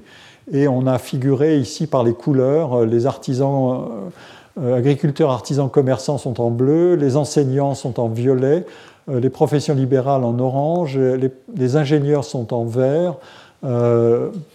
Euh, les professions intermédiaires ensuite sont en, couleur olive, je crois qu'on dit comme ça. Euh, les cadres, eux, sont en brun, ils sont ici. Enfin, vous avez une hiérarchie qui suit la, catégorisation professionnelle INSEE. Ça commence toujours par artisans, commerçants, agriculteurs à la base, et puis on monte vers les, professions libérales, puis euh, les cadres, etc. Et, les ouvriers sont en rose ici, et les employés en bleu. Et vous voyez qu'au fur et à mesure qu'on monte dans la hiérarchie des diplômes, vous voyez augmenter la part des euh, professions libérales, ça pour les doctorats de santé, euh, bon, il y a une, claire, euh, un choix très important des professions médicales elles-mêmes qui sont massivement libérales, ou à un taux très élevé libéral, vers ces doctorats de santé. Mais en, dehors de ça, dans les écoles de commerce, vous avez une part très importante des cadres. Euh, ça ne vous surprendra pas. En revanche, dans les écoles d'ingénieurs, vous voyez le taux de représentation des ingénieurs eux-mêmes augmenter beaucoup, euh, et celui des professeurs, euh, des enseignants aussi. Et dans les doctorats qui ne sont pas de santé, vous voyez la catégorie des enseignants présente, très, présente et celle de, des ingénieurs aussi. Donc vous, vous pouvez mesurer ici, la, en quelque sorte, l'ancrage social des diplômés. Euh, on peut le faire ensuite en faisant une distinction plus radicale encore entre, les diplômes à partir du bac, en regardant si c'est des maths, oui ou non. Euh, et si c'est non, euh, voilà ce que ça donne avec les mêmes conventions de couleurs. Et si c'est oui, vous voyez augmenter tout de suite, quel que soit le niveau, vous voyez augmenter la part des enfants d'ingénieurs et la part des enfants d'enseignants. c'est vrai systématiquement. Donc il y a, et, quand vous allez vers les, niveaux les plus élevés, vous voyez s'élargir la part des, enfants, enfin des, diplômés en mathématiques qui sont des enfants d'ingénieurs et, d'enseignants et, de cadres aussi. Et là, quand on est au sommet en doctorat sauf de santé, vous voyez augmenter la part des enseignants et celle des ingénieurs. Donc on a, on a comme ça un certain nombre d'indices qui sont très très précis. Je peux encore euh, augmenter l'information. Euh, tout ça, ce sont des données. Là, ici, vous avez la, hiérarchie des, la, représentation des différents groupes socioprofessionnels. Hein, pour rappeler des, des quantités, hein. je dis profession libérale 2%, rappelez-vous, euh, voilà ce qu'on avait ici, les professions libérales sont là. Euh, elles représentent plus que, évidemment, euh, leur proportion dans la, société française. Les professeurs, c'est 3,2%, euh, dont 2% dans le secondaire. Les ingénieurs, c'est 6%. Donc, au total, on est à autour de 10% pour les enseignants et les, ingénieurs, 9%. et ici, j'ai demandé à, à, Marc Mézard, quand il était directeur de l'École normale supérieure, il a cessé de l'être depuis peu de temps, euh, il avait fait ses deux mandats, de me donner l'origine sociale euh, ou la part des, enfants d'enseignants qui sont élèves à l'école normale supérieure en, sciences euh, et en mathématiques. Et ce qu'il a bien voulu faire pour deux, promotions, non, pardon, quatre promotions de 2015 à 2018. Et il y a 30% d'élèves dans la filière d'admission qui, est physique-chimie, ça c'est la filière mathématique euh, euh, informatique. Euh, là, vous avez le nombre d'élèves et vous avez le, nombre d'élèves qui, ont au moins un parent enseignant, professeur ou scientifique. Il y a 30% qui sont, directement de ce milieu-là. Euh, ça, c'est les mères, ça, c'est les pères, et ça, c'est l'intersection, et vous faites le calcul euh, rapide. Et ici, c'est pour les maths, et vous avez le score de 28% qui sont euh, des enfants d'enseignants, au moins un parent, professeur ou scientifique. voilà un indice de plus de la. Et, quand vous rapportez ça, évidemment, à la représentation de, de, ces catégories dans la société, vous voyez qu'on est à 3,2% de, d'enseignants. Euh, rapporté à 30 et 28, vous voyez le taux de surreprésentation. Euh, ici, vous avez euh, des données qui ont été publiées par Pierre-François, dont j'ai eu le plaisir de diriger la thèse autrefois, et son collègue Bercouk, son jeune collègue Bercouk, dans un article Les concours sont-ils neutres? Il s'agit des, études des entrées à Polytechnique. Et il donne la distribution sociale des, étudiants et des admis à l'IX ça n'est pas distingué par, euh, par, des catégories fines, euh, mais vous voyez les, catégories, les cadres et professions intellectuelles supérieures, la part des admis à l'X augmente au fur et à mesure qu'on passe des 18 à 23 ans, des, jeunes de 18 à 23 ans, puis ensuite on regarde les étudiants, puis les étudiants en classe préparatoire, puis les candidats à l'X. Et les admis à l'X, il y a un filtre social considérable qui agit ou un entonnoir. Et quand on regarde dans les écoles, euh, ça a été publié aussi par lui et par eux, quand on regarde les grands lycées parisiens avec Versailles, y compris euh, Sainte-Geneviève, vous voyez la part des, ingénieurs et la part des enseignants. Ici, elle se trouve et ce sont des parts très importantes. Les ingénieurs sont la catégorie dominante. Euh, dans les concours, des concours des candidats au concours de l'X. Euh, donc il y a là euh, une preuve de plus. maintenant, une expression de l'avantage qui est procuré par des parents enseignants et ingénieurs, c'est évidemment le soutien scolaire en classe, notamment dans les filières les plus sélectives, en classe préparatoire, en grandes écoles et elle passe directement par l'investissement des parents euh, dans le soutien à leurs enfants. Euh, ça, je le tire d'un travail qui a été fait par euh, Blanchard, Orange et Pierrel, production d'une noblesse scientifique. En fait, c'est les, réussites en classe préparatoire scientifique. et ils analysent, ils ont interrogé les, étudiants en classe préparatoire scientifique sur les aides dont ils bénéficient au cours de leur scolarité et euh, elles peuvent être de trois ordres, des stages, des cours particuliers ou l'aide de la famille. Et vous voyez que plus on est euh, ingénieur ou professeur, c'est le, ingénieur c'est le rouge et professeur c'est le bleu, plus le soutien familial est, massif. donc c'est encore une, preuve de plus de la transmission de, cette, de, ces ressources une dernière, euh, et ensuite, euh, ou deux, ou peut-être encore deux, preuves supplémentaires, mais ces données ne se trouvent pas euh, rassemblées comme ça si facilement. Donc, je, prends un peu de plaisir à, vous exposer ces données qui font, je pense, qui ont, un effet propre, parce que c'est un peu de travail qui a été réalisé par moi-même, mais aussi par mon équipe, et, et c'est un plaisir de vous les présenter. alors, Maintenant, euh, je vous présente la chose suivante qui a été préparée par euh, Colombe Sayard, qui fait son doctorat sur les mathématiques ici au collège. Et euh, on dispose par les enquêtes Teams d'une information sur la, relation entre l'investissement dans le soutien extrascolaire des familles et le niveau des élèves pour les mathématiques. Et cette information, elle est comparative entre les pays. Et euh, on a ici une surprise euh, parce que la France se, comporte un peu différemment des autres pays. Euh, on a toujours pour les enquêtes Teams deux niveaux d'enquête sur le CM1. c'est le fourth grade, comme on dit en anglais. Et ensuite, on va regarder les choses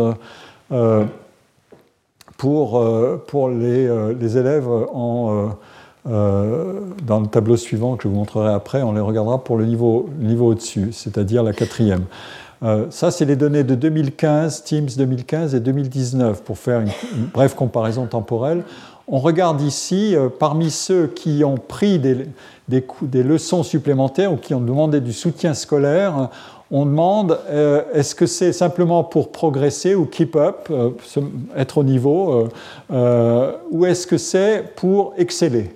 Euh, avoir un niveau d'ambition plus élevé. Autrement dit, je suis déjà bon, mais j'augmente encore euh, le, bénéfice que je peux trouver dans les soutiens. Et euh, Colombe a fait la distinction suivante.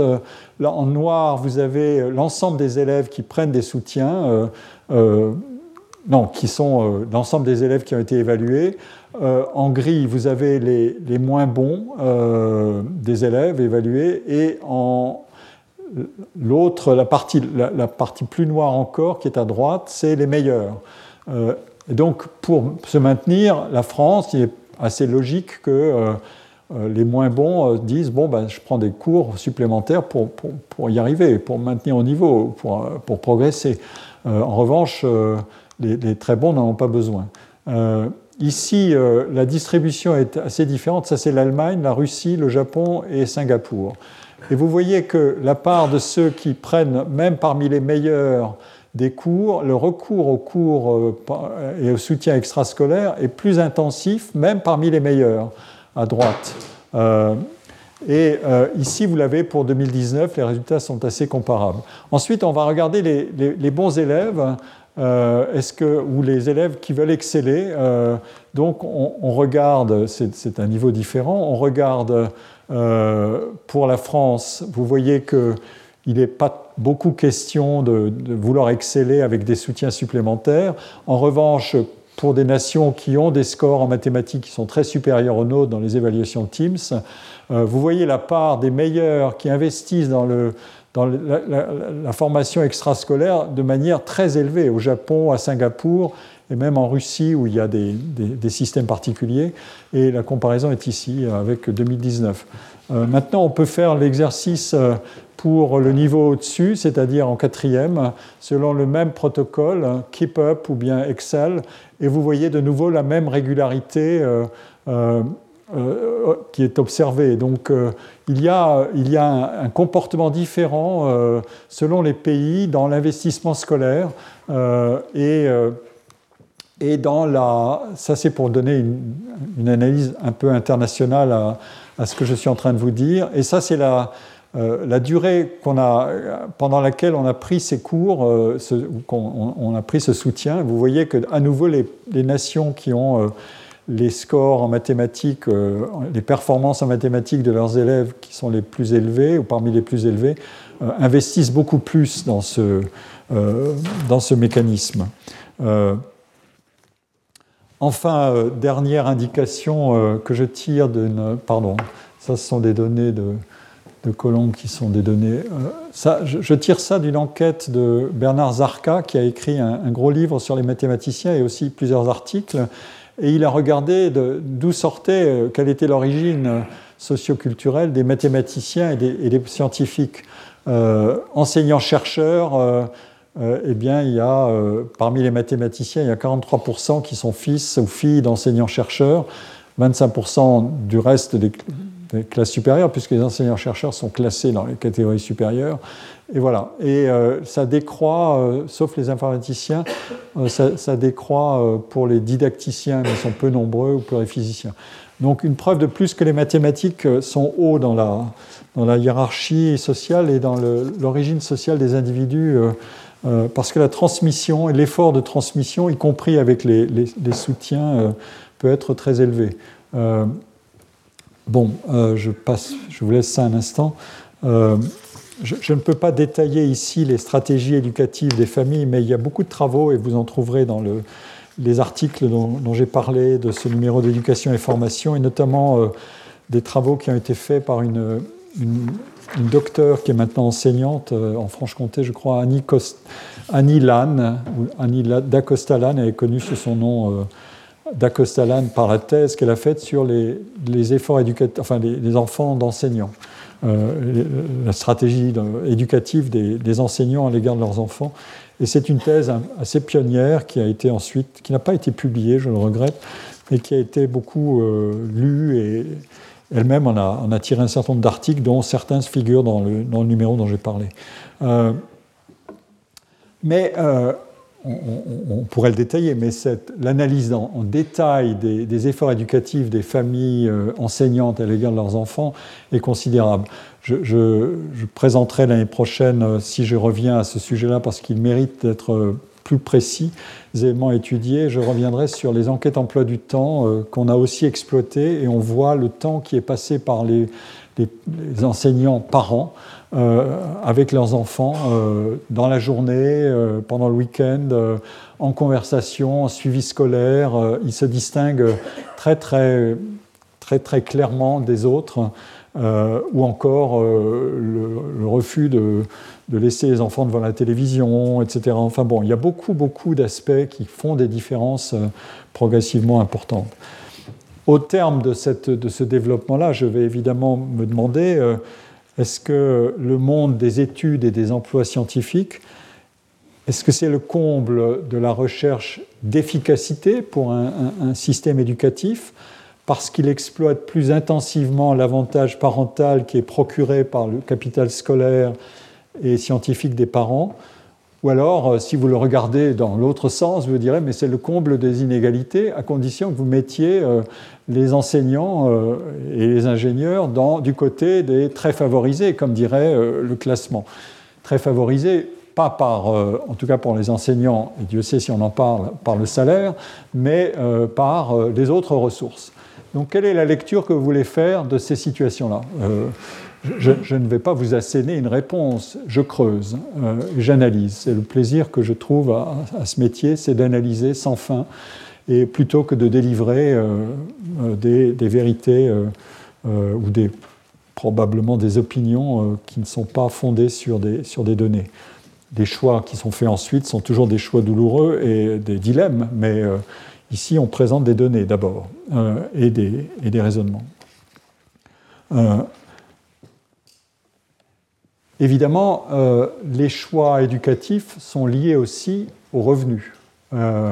C'est-à-dire que si les individus ont un comportement rationnel, l'investissement dans les sciences et les mathématiques doit payer. Eh bien, on peut le démontrer. Et ici, je vais vous sortir un certain nombre de résultats euh, qui, ont trait à l'analyse des salaires. Alors je vous rappelle d'abord le, euh, raisonnement euh, que j'avais présenté antérieurement dans le cours, qui était le niveau de, de revenus moyen par génération, qui était à la fois croissant, mais avec des distinctions entre les générations. il ne faut pas oublier que l'économie étant en croissance, un niveau moyen même en dessous de celui des générations les plus anciennes, il est supérieur parce que l'économie a, grandi, il, reste supérieur à ce qui aurait été une sorte de déflation salariale collective des générations les plus récentes. Mais le plus intéressant, c'est de regarder les distinctions par niveau de diplôme. Ici, vous avez le rapport entre les gains pour ceux qui sont à Bac plus 2 par rapport à, Bac supérieur à Bac plus 2 par rapport à ceux qui sont entre Bac et Bac plus 2. Et ce sont des, proportions euh, de, gains supplémentaires par rapport euh, à la base qui est Bac à Bac plus 2. Vous voyez qu'il y a un avantage très clair euh, dans l'ensemble, quelles que soient les générations, il y a un avantage important plus 50%, ça peut aller jusqu'à 80% de, gains par rapport à un bac, à bac plus 2, pour ceux qui ont des niveaux de diplôme supérieurs. Ça, c'est incontestable et c'est la rémunération de la formation, évidemment. Alors, maintenant, nous allons, nous allons regarder, parce que ce qui est dit régulièrement dans, ce genre de raisonnement qui vient d'être fait, c'est OK, on a ça, mais on sait que par ailleurs, il y a une autre différenciation qui tient à la spécialité des diplômes. Donc, au lieu de regarder simplement Bac plus 2 et au-dessus, euh, pardon, plus que Bac plus 2, on va aller regarder dans quelle spécialité ça se trouve. Et euh, on a des travaux récents du Conseil d'analyse économique qui ont fait, le, qui ont fait la, recherche. Euh, euh, sur la, référence est ici, c'est de décembre 2021, donc on a un rappel de l'expansion du système et des, titres, du nombre de diplômés, donc on a la situation de massification l'enseignement supérieur. Ensuite, on va regarder les, les, diplômes par spécialité et on regarde à, à plusieurs périodes. C'est lié à des sources d'enquête ces, auteurs ont eu euh, accès à formation qualification professionnelle, mais euh, contrairement à ce que nous, nous avons pu faire pour 2014-2015, j'ai déjà cité des données qui viennent de cette source-là, elles ont eu accès en plus, parce qu'elles travaillent pour un, organisme public et donc ont accès à des sources fiscales sur les revenus euh, auxquels nous n'avons pas eu accès, mais pourra essayer, on peut pas, il ne faut pas désespérer. Elles ont eu accès à des données fiscales. En tout cas, ces sources-là sont très très utiles pour ça.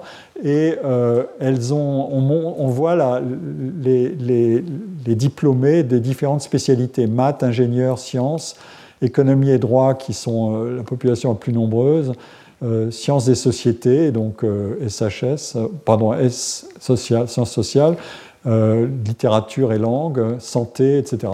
Physique du vivant. Mais vous voyez que euh, maths, et, euh, ingénieur et STIC, les sciences, occupent la, deuxième position. Donc on est quand même au cœur d'un raisonnement sur ce qui constitue en quelque sorte les piliers de la société française aujourd'hui. maintenant, on va regarder ce que ça rapporte. Et le calcul ici a été fait euh, à partir du revenu permanent euh, actualisé selon le diplôme sur l'ensemble de la carrière professionnelle, les 42 années de la vie professionnelle. Et donc, euh, on, regarde la, somme, les revenus qui sont accumulés au, cours de la, de, la, vie professionnelle à travers des données d'enquête et sur toute la durée de la vie professionnelle, et on en soustrait les coûts associés au diplôme. Donc, c'est le revenu net, en quelque sorte, euh, que procure un diplôme. Et vous voyez ça par hiérarchie de diplômes. Donc, euh, vous voyez que ça, ça décolle beaucoup pour les diplômes les plus élevés, euh, les plus sélectifs, les doctorats et les diplômes de grandes écoles. Ici, elle ne fait pas figurer le diplôme en santé. et ici, on a la distinction selon les filières et euh, qui était déjà présente tout à l'heure. Vous voyez que maths et euh, ingénierie et sciences, vous voyez que c'est ceux qui ont les niveaux de, revenus euh, les plus élevés au cours de la vie professionnelle tout entière. Et c'est vrai pour tous les niveaux de diplôme. mais a fortiori pour. alors, il ne reprend pas toute la nomenclature des diplômes ici, il y a une sélection, mais les barres intermédiaires correspondent à des, des niveaux intermédiaires. Mais vous voyez le doctorat au sommet, etc. Euh, c'est tout, à fait, euh, explicite. Euh, alors, nous, nous avons, avec Colin Marchica, nous avons fait nous aussi notre travail avec les données de l'enquête emploi cette fois-ci. donc pas exactement le même raisonnement, mais on regarde quel est le rendement des diplômes à 5, 10, 15 et 20 ans d'ancienneté, selon les conventions de couleur ici. Euh, plus vous allez vers la droite, plus vous avez de l'ancienneté. Et le, point, euh, le, gros point noir, c'est euh, la moyenne du salaire en fonction du diplôme entre 35 et 45 ans. Voilà le raisonnement.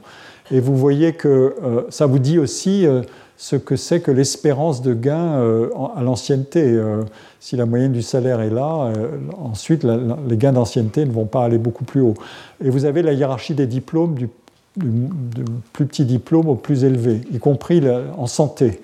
Et vous voyez que les diplômes les plus rémunérateurs sont ceux des écoles de commerce, suivis par euh, ceux de santé, euh, les médecins et les ingénieurs.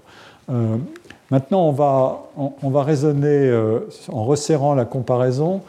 Oui, juste un commentaire à propos des, écoles d'ingénieurs, de, de, commerce, pardon. Dans un travail antérieur, euh, toujours avec Colin Marchica, on avait regardé ce que, comment se comportaient ces écoles de commerce.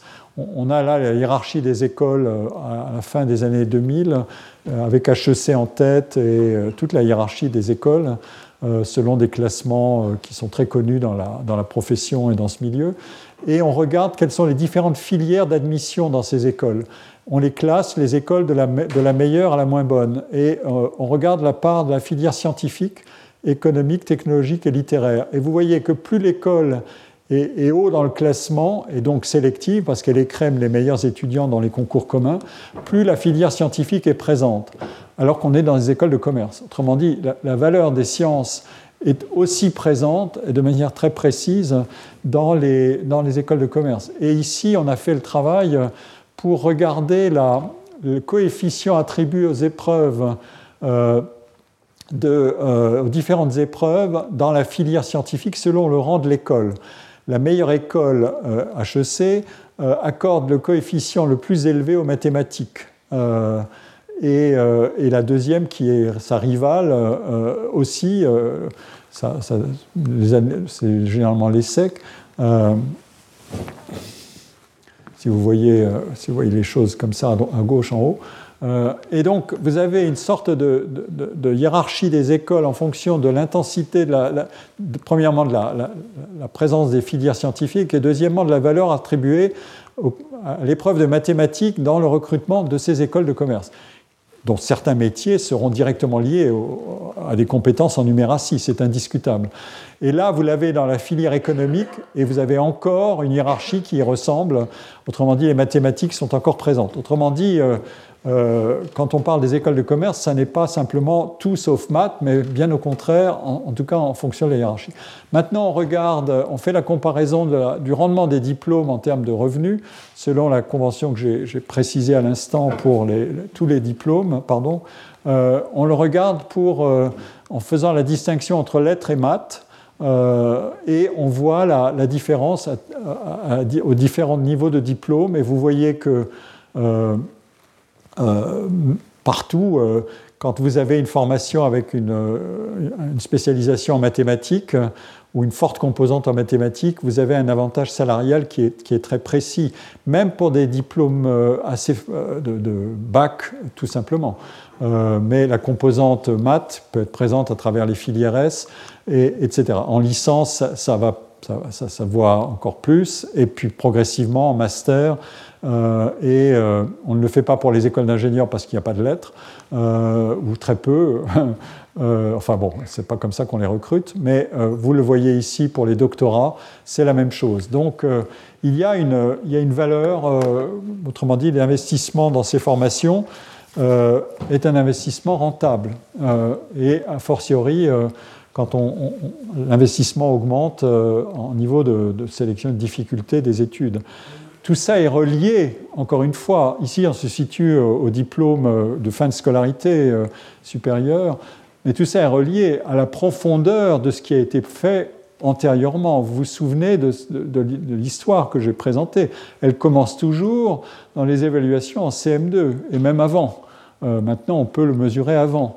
Donc, il y a des effets cumulés, ce qui fait que pour beaucoup d'entre nous et beaucoup des, spécialistes et des collègues qui réfléchissent à la question de l'éducation aujourd'hui, la grande question, c'est le départ, c'est les inégalités à l'origine, parce qu'ensuite, ça se cumule. Et donc, si vous n'agissez pas à l'école primaire, euh, vous, n'obtiendrez pas de résultats spectaculaires. Vous obtiendrez des translations vers le haut de diplômes euh, dont la valeur relative a baissé. Mais les, écarts de chance, surtout étant donné la manière dont les familles elles-mêmes plus diplômées agissent, comme je l'ai dit.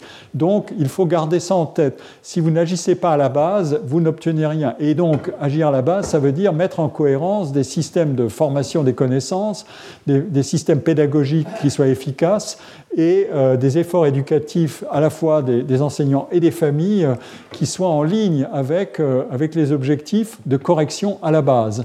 Et ça, c'est un, un, chantier décisif, évidemment, dont vous avez ici le résultat, d'une certaine manière.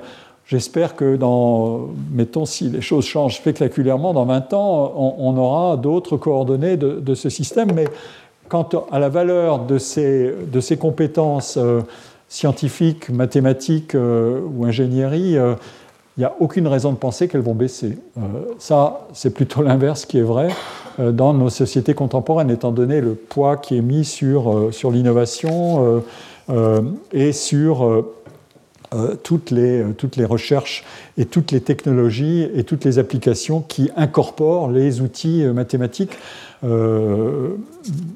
et, et, scientifiques. Alors, ça, je vais en, donner tout de suite une autre, indication euh, à travers. Euh, là, c'est des données américaines euh, qui sont tirées de PayScale, qui est une, énorme base de données. Et vous avez une hiérarchie des, spécialités des diplômés à, des, majors dans les études de undergraduate, c'est-à-dire quelles spécialités ils ont choisi de bac à bac plus 4, c'est les undergraduates vous avez la hiérarchie des diplômes euh, et euh, pardon des spécialités ou pas la hiérarchie, les spécialités ici et les salaires, euh, le salaire médian de départ, puis les distributions sur, sur une durée de, 10 ans, je crois, d'observation des, des, carrières des individus. Et vous voyez que les, Là, plus on est haut, plus on est dans les sciences, et quand on descend, on va vers religion, espagnol, musique, nutrition, etc. Ce n'est pas une hiérarchie de valeurs, c'est une hiérarchie de, revenus et de rémunération. Euh, bon, mais donc ce sont des phénomènes qui sont très bien analysés dans, la littérature euh, internationale. Maintenant, euh, les mathématiciens se mobilisent, étant donné ce que j'ai dit sur les résultats scolaires, etc., etc., pour dire il faut agir. Il faut agir et euh, nous allons aussi vous montrer que les mathématiques ont une importance socio-économique. Autrement dit, ce n'est pas simplement l'augmentation des connaissances, ça j'y viendrai très rapidement, mais euh, j'ai trouvé euh, dans le journal du CNRS, c'est Colin qui me l'a signalé, une interview du patron, enfin du, du responsable, du directeur de l'Institut des mathématiques euh, du CNRS, donc la recherche, Christophe Bess, euh, qui, reprend le flambeau d'une enquête qui avait été faite ou d'un rapport qui avait été fait en 2015.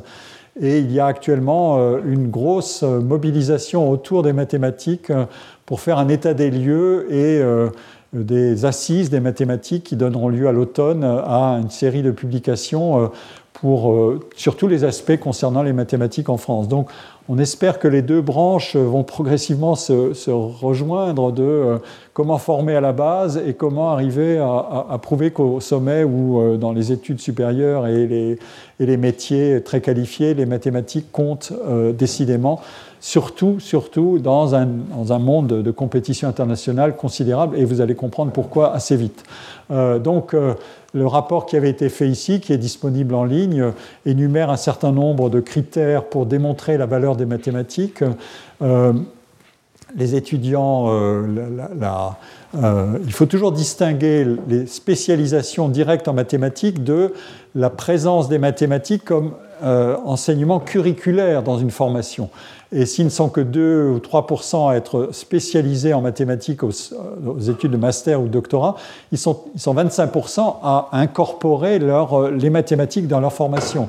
Euh, avec des taux d'insertion des étudiants qui sont, qui sont très bons. Euh, ici, vous avez des données sur euh, les, les, emplois qui sont impactés par les sciences et les mathématiques, avec toutes sortes de secteurs qui sont présents ici. évidemment, l'information, l'information, les, les, industries de l'information et des technologies sont ici, etc. et euh, bon, c'est un ensemble, c'est classique dans, ce genre de rapport qui a été fait par une, société de conseil, je crois, mais avec la, présence au comité de pilotage de toutes sortes de sociétés de mathématiques françaises, des plus réputées d'ailleurs. Euh, vous avez ici un certain nombre d'indicateurs qui montrent quelles sont les technologies clés impactées, les métiers, le data mining, les traitements du signal, l'intelligence artificielle n'y était pas encore, mais euh, en 2015, elle a monté spectaculairement depuis quelques années. Et si vous suivez les travaux euh, d'une boîte comme DeepMind, euh, qui est une excroissance de Google, qui vous sort régulièrement des articles qui sont assez bluffants, je dois dire. Par exemple, euh, y compris euh, pour dire en égyptologie, on a appliqué euh, l'intelligence artificielle pour déchiffrer des textes lacunaires ou en latin. Et, tout ça, ce sont des, des, ingénieurs formés en maths et ailleurs. Ce sont des techniques. Stéphane Mala, ici, mon collègue, qui connaît très très bien ces techniques, mon collègue mathématicien, on parle volontiers, ça fait appel à des mathématiques puissantes, même si ensuite les outils, euh, les intelligences artificielles, c'est raisonner en mathématicienne euh, pour faire le travail et qu'on ne comprend pas toujours exactement. Mais c'est ça qui est paradoxal. En tout cas, voilà. Et, donc, euh, ce sont des preuves, si vous voulez, macro de, de l'enjeu. ici, vous avez une autre preuve qui est intéressante, c'est une corrélation entre les scores euh, aux enquêtes Teams euh, en quatrième euh, et la valeur ajoutée manufacturière des, pays, c'est-à-dire la, puissance de l'industrie. nous qui parlons beaucoup de réindustrialisation, eh ben voilà, hein, retroussons-nous les manches. La France est là. c'est pas terrible. Et le Japon est là, c'est une grande, une grande nation industrielle, on l'oublie euh, trop souvent, mais euh, en fonction des scores, mais aussi en fonction de la, valeur, de la puissance de l'industrie. La France a perdu du terrain là. Et c'est un peu fâcheux de voir qu'il y a une corrélation aussi puissante entre euh, les scores et la puissance industrielle d'un pays parce qu'il y a du boulot des deux côtés. Quoi. Il ne faut pas l'oublier, ce sont des messages importants. Et ici, vous avez la compétence des adultes, autrement dit, qui enregistrent le passé de tous nos systèmes de formation dans l'état actuel où sont les adultes. Et en numératie. Donc, euh, et vous voyez que la France, là aussi, n'est pas très bien classée, et selon le même principe, c'est-à-dire est-ce que l'industrie est présente ou non, et quelle, quelle, puissance industrielle des pays. Et vous voyez là encore le Japon très haut. Euh, euh, euh, et, l'Allemagne est là. Enfin bon, il y a des, y a des pardon, euh, oui, je ne sais plus quelles sont les, conventions de. Euh, en tout cas, les, données sont malheureusement un peu douloureuses pour la France. mais bon, donc on peut, on peut dire qu'il y a à faire. Donc, quelles que soient les issues, enfin, quel que soit, quel que soit l'avenir, il doit être écrit aussi dans ces termes-là. alors maintenant, je vais m'intéresser à à la partie haute de la distribution euh, de ce savoir, de la production de ce savoir, qui est euh, euh, la puissance mathématique française. Parce que j'ai beaucoup parlé de la base, des études dans le primaire et le secondaire, mais il se trouve que nous avons des mathématiciens fantastiques en France et que donc nous pouvons être fiers. Nous n'avons peut-être pas une industrie qui est florissante, et euh, pourtant, nous avons euh, une école mathématique française qui est euh, très réputée. Et je peux vous en donner toutes sortes de preuves pour conclure progressivement et positivement ce cours, parce que on peut aussi quand même chanter un peu cocorico et arrêter de se battre le flanc dans les comparaisons internationales en espérant que euh, la baisse de niveau euh, des élèves ne va pas finir par affecter la qualité euh, du sommet de la production scientifique en mathématiques qui est, qui est chez nous. Ici, vous avez des, travaux que j'ai extraits de, des recherches de l'Observatoire des sciences et des techniques qui fait maintenant partie de l'HCERS et qui analyse le positionnement scientifique de la France. C'est la dernière édition. vous voyez si, la France était comme les autres pays, c'est le, polygone euh, noir euh, à 11 côtés, je ne sais pas comment ça s'appelle, euh, et tout ce qui est au-dessus est en excroissance par rapport à cette moyenne. Ça veut dire que le pays est plus spécialisé dans sa production scientifique que la moyenne mondiale. Et vous voyez où se situe la, France. La France est en bleu, les USA en violet, et le monde est en noir, en pointillé noir. Donc euh, on compare la France et les États-Unis. Vous voyez que la France a une spécialisation en maths qui est très élevée.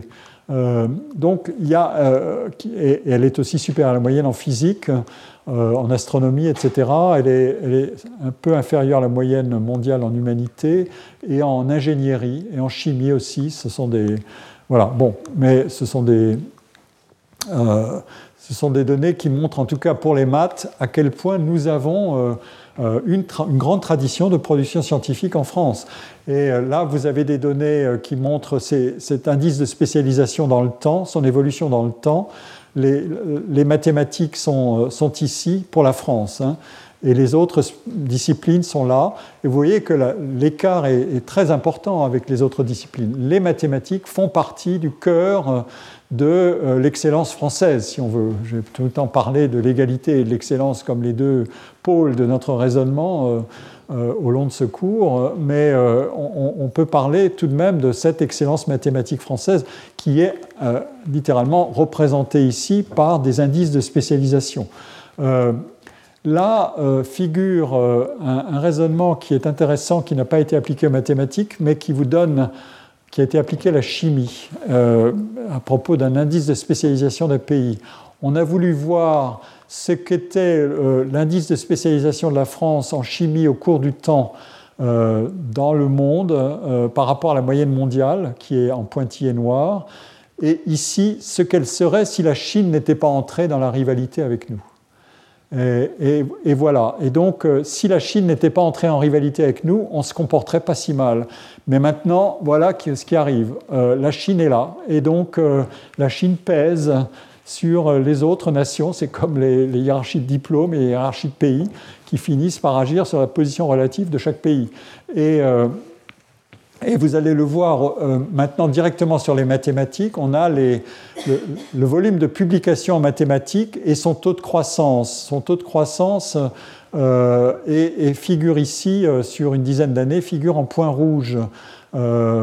et vous avez ici les USA qui sont le pays leader en mathématiques en termes de volume de production. on verra ensuite le niveau. La Chine qui a énormément progressé, énormément. La France est troisième euh, en volume de production. Mais vous voyez que l'autre information, c'est le, point, c'est-à-dire la, vitesse de, croissance annuelle euh, de, la, production chinoise qui est énorme. Euh, dans pas toutes les spécialités mathématiques, mais dans certaines, et au total, ça fait un résultat et ça progresse. Euh, et la France, a, comme d'autres pays qui sont des vieilles grandes traditions, de grandes traditions mathématiques, ne progresse pas, mais à un niveau qui est le troisième. Et les rivaux sont européens en bonne partie, puis les Japonais les Russes. ici, vous avez un paquet de pays européens. Le jour où on en sera entièrement, ou ça n'arrivera peut-être pas de cette manière aussi simple, entièrement européen et qu'on pourra raisonner en termes ensemblistes complets, on pourra euh, rivaliser euh, avec, euh, avec ces deux tigres. On, peut encore affiner l'analyse en regardant la valeur des publications. Là, vous avez la distribution mondiale que j'ai présentée tout à l'heure de la production. à l'instant, hein, c'est exprimé en pourcentage et vous voyez que la France est troisième. Maintenant, on va regarder les meilleurs journaux, les meilleures productions en mathématiques, autrement dit l'indice de qualité et la part de chaque pays dans les meilleures productions en mathématiques. La France est cette fois-ci seconde. Donc, autrement dit, on n'a pas un volume de production euh, aussi énorme que la Chine, qui a une population qui est X fois supérieure à la nôtre, mais on a une qualité de production qui est euh, très élevée, qui, est certes euh, nettement inférieur, qui est plus de trois fois inférieure à celle des États-Unis en proportion, mais les États-Unis sont aussi un pays qui est cinq fois plus peuplé que nous. Euh, et bon, je ne parle pas de son système éducatif, mais vous voyez que voilà. Et maintenant, on regarde la, proportion de ces publications dans la production, dans la production de, chaque pays, et vous voyez que la France se situe haut aussi. Euh, la France produit certes moins, euh, y compris dans les journaux de grande qualité, mais euh, la part de, sa production qui figure dans, les meilleurs journaux, elle est très élevée, elle est comparable à celle des États-Unis. Donc on a, de multiples indices. et là, vous avez la, part des publications qui figurent dans le top 1%. Euh, pour chaque pays, et vous avez là encore un, indice, on, construit ça en indice, vous avez euh, un poids qui est, élevé euh, de la France. Bon, je veux finir par juste ce tableau qui vous donne une autre information et qui explique quelque chose de différent. C'est le pourcentage ou la, pardon, le nombre moyen d'auteurs des publications scientifiques par discipline. Et vous voyez que les mathématiques se situent en bas, c'est-à-dire que c'est une discipline qui est encore très individuelle. Euh, le nombre moyen d'auteurs par publication, il est euh, dans, le, dans, les, différents pays, il est assez comparable. Euh, en France, il est de 2 et il est très souvent de 1 pour les articles les plus longs et les plus sophistiqués. C'est une discipline où le, crédit scientifique est très fortement individualisé. Autrement dit, l'excellence ou la, valeur du travail, euh, elle est, indexée sur des performances individuelles et euh, beaucoup plus que dans des sciences comme la physique, où vous voyez que le nombre moyen d'auteurs euh, dans la physique des particules, il est de 125 euh, ou de 272 en Chine, de 358 en France. Enfin là, on a, c'est comme les articles du CERN, vous avez des milliers de signataires, etc. C'est un autre monde scientifique. C'est pour donner une, brève idée de ce que c'est qu'une science à travers ses conditions de production.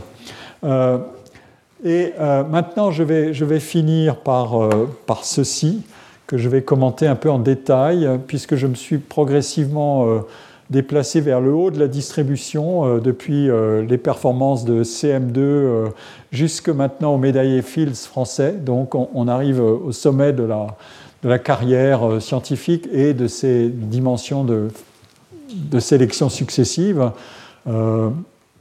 Les prochaines médailles Fields vont être données, accordées d'ailleurs, euh, distribué euh, en, 2000, euh, en juillet de cette année, dans un congrès, comme je l'ai dit au tout début de mon cours, qui sera dématérialisé, puisqu'il aurait dû se tenir à Saint-Pétersbourg, mais que les mathématiciens ont décidé que non, il était exclu que ça se tienne à Saint-Pétersbourg. Et donc, on verra s'il y a des Français, peut-être, m'a-t-on dit.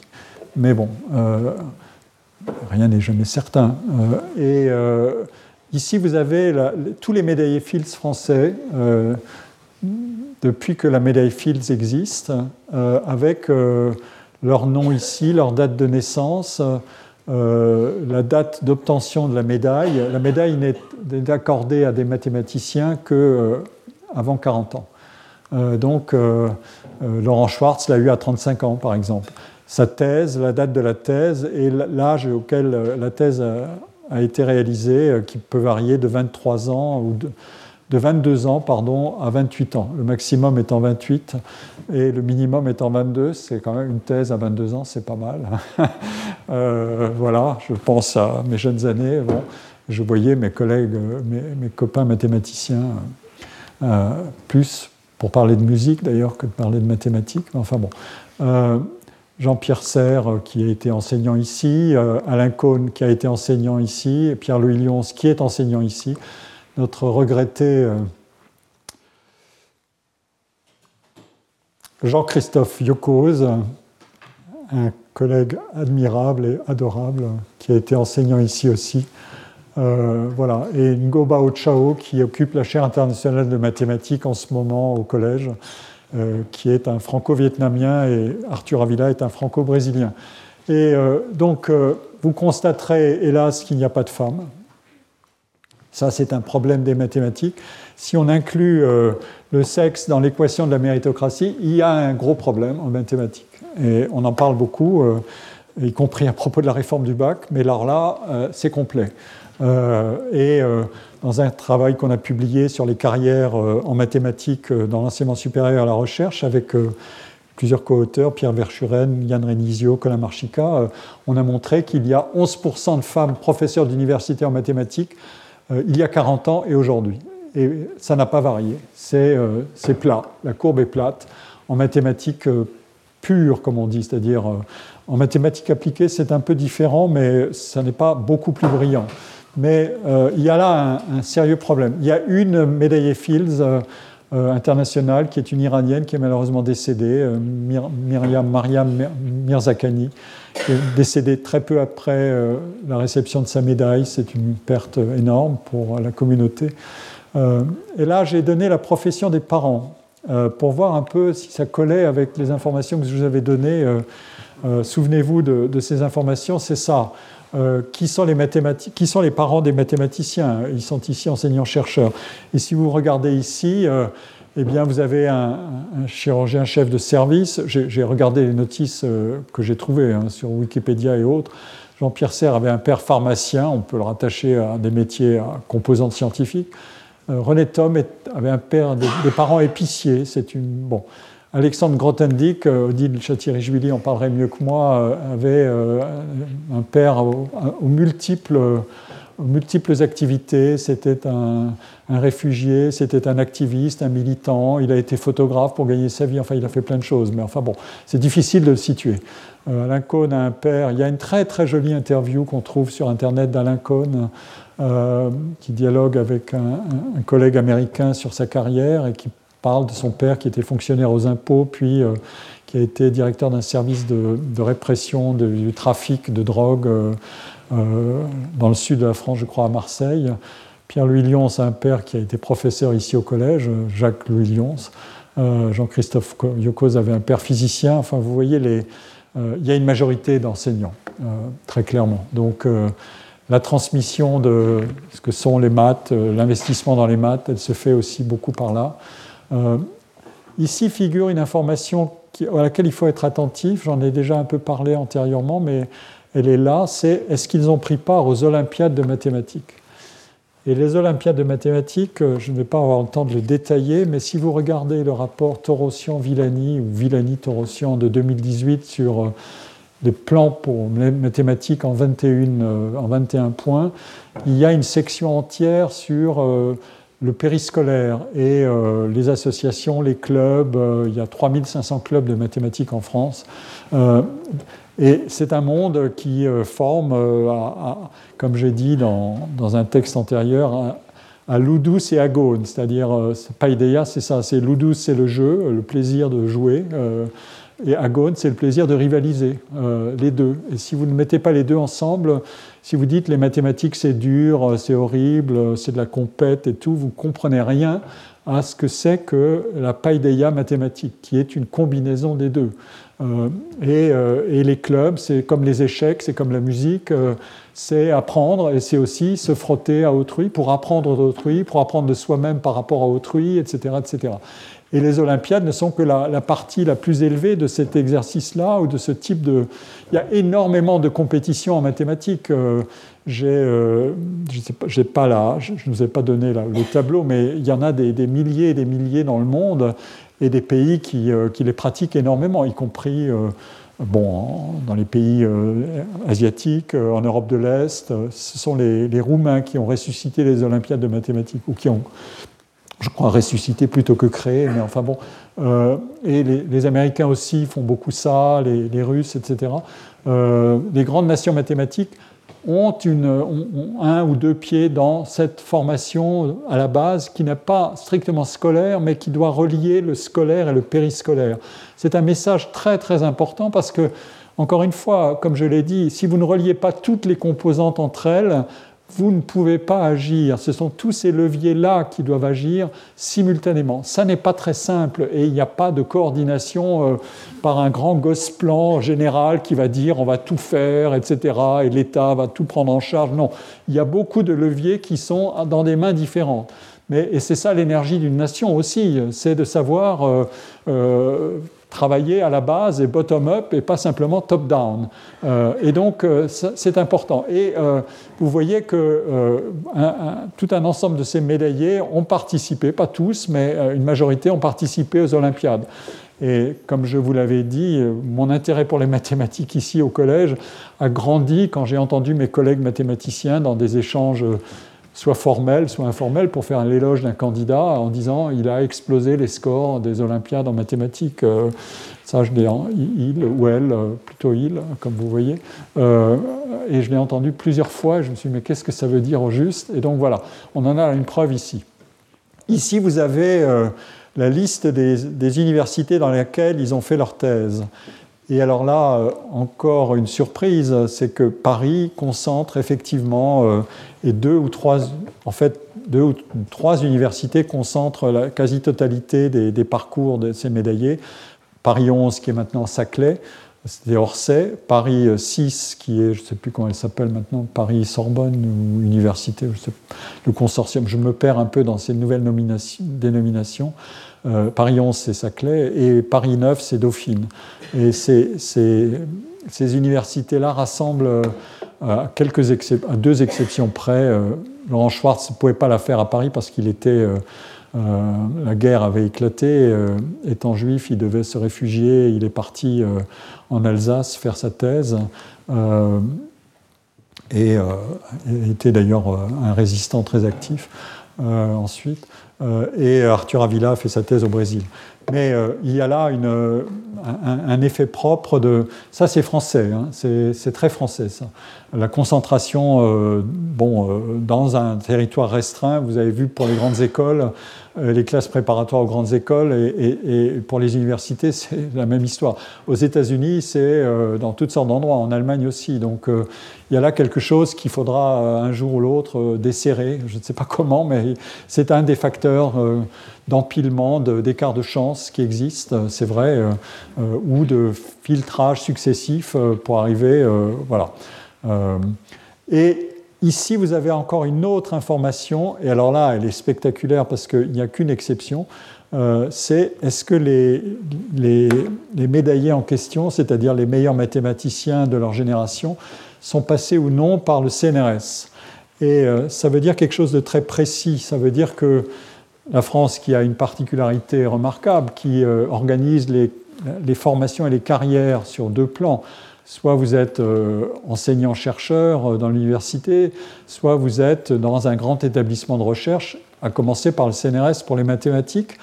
Quand vous êtes chercheur au CNRS, vous êtes uniquement chercheur. Si vous voulez enseigner, c'est votre histoire et on peut vous donner quelques heures d'enseignement, etc. Mais enfin, l'essentiel de votre travail, c'est la recherche.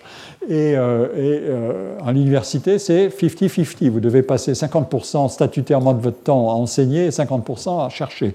Évidemment, euh, quand vous avez des masses d'étudiants, bonjour les 50% de recherche. C'est un des grands facteurs. Or, le CNRS, lui, pratique un écrémage en quelque sorte. Il prend les meilleurs dossiers parmi tous ceux qui se présentent et ceux qui ne sont pas pris, euh, bon, bon, ils ont plus de chances, enfin, il y a plus de place à l'université, mais euh, les conditions de travail, comme je viens de le dire, ne sont pas les mêmes. Et donc, ils bénéficient, quand ils entrent au CNRS très tôt, euh, à 23, 24 ans, ils bénéficient d'un booster énorme parce qu'ils peuvent concentrer leur effort de, recherche sur, sur un temps complet de, travail de recherche. Et euh, on l'a mesuré dans, un article qu'on a publié, dont j'ai déjà parlé en 2020, on l'a mesuré l'écart euh, qui grandissait entre deux individus euh, qui, se situent à peu près au même niveau au point de départ. L'un est pris au CNRS, l'autre va à l'université. ils avaient des dossiers qui étaient assez proches. et au bout de dix ans de recherche, l'un, le chercheur CNRS, a accumulé des publications beaucoup plus qu'évidemment l'enseignant. Et, donc, euh, et évidemment, les chances de, produire de la recherche de, bonne qualité euh, sont liées aussi au niveau d'effort, mais qui est concentré sur un temps exclusivement dévoué à la recherche. Voilà le, voilà le booster. Mais alors, les mathématiciens avaient inventé un, pour établir euh, un viol de la compétition qui est, euh, certains vont avoir tout leur temps en recherche et d'autres pas, donc il y a une injustice, ils avaient inventé leur propre méritocratie à eux, qui était de dire, et ça, ça avait été décidé par les élites mathématiques françaises quand elles disposaient de leur euh, de tous les leviers pour organiser la communauté, Cartan, euh, Laurent Schwartz et d'autres. Enfin bon, c'était les, figures de référence du milieu des mathématiciens, qui est un milieu à la fois très communautaire et très hiérarchisé. C'est très intéressant à étudier ça d'ailleurs. Euh, Autrement dit, le degré d'interconnaissance entre tous les mathématiciens est considérable. Euh, donc ça, c'est la partie horizontale de la relation. Et le degré d'autoposition dans la communauté est assez violent aussi, puisque chacun se situe au niveau où il se situe. Euh, et on reconnaît euh, la valeur des gens assez facilement dans ce milieu-là, beaucoup plus facilement que dans d'autres disciplines, parce que le consensus sur la valeur et les paradigmes de la recherche, il est beaucoup plus grand en mathématiques que dans d'autres disciplines, par exemple dans la mienne. Euh, donc, euh, euh, les mathématiciens ont inventé un, dispositif qui consistait à dire, bon, vous avez profité de 10 ans au CNRS, maintenant vous êtes prié de dégager pour que d'autres entrent et que vous, vous alliez enseigner, pour que vous formiez les jeunes que vous avez été il y a 10 ans. Et qui ont bénéficié de l'excellente formation en université, puisque vous avez réussi tout ce que vous avez réussi en étant au CNRS. Donc sortez et allez prendre un poste en fac. Et euh, quand on regarde ça en détail, euh, on voit qu'effectivement c'était le cas dans les mathématiques plus qu'ailleurs, euh, dans les autres sciences présentes au CNRS, que par ailleurs un autre dispositif des mathématiciens voulait corriger de manière spectaculaire, mais alors là, spectaculaire, les écarts de chance des candidats à un poste quand il s'agit des postes universitaires, c'est nous ne voulons pas recruter nos propres docteurs, c'est-à-dire l'endo-recrutement. Il n'en est pas question. Et les mathématiciens sont les seuls. Il y a un tableau extraordinaire dans l'article dont je vous ai parlé qui situe toutes les disciplines en fonction de l'origine des candidats, dans quelle université ils ont fait leur thèse et dans quelle université ils sont recrutés? Les mathématiciens sont les seuls qui ne recrutent pas dans leur propre université.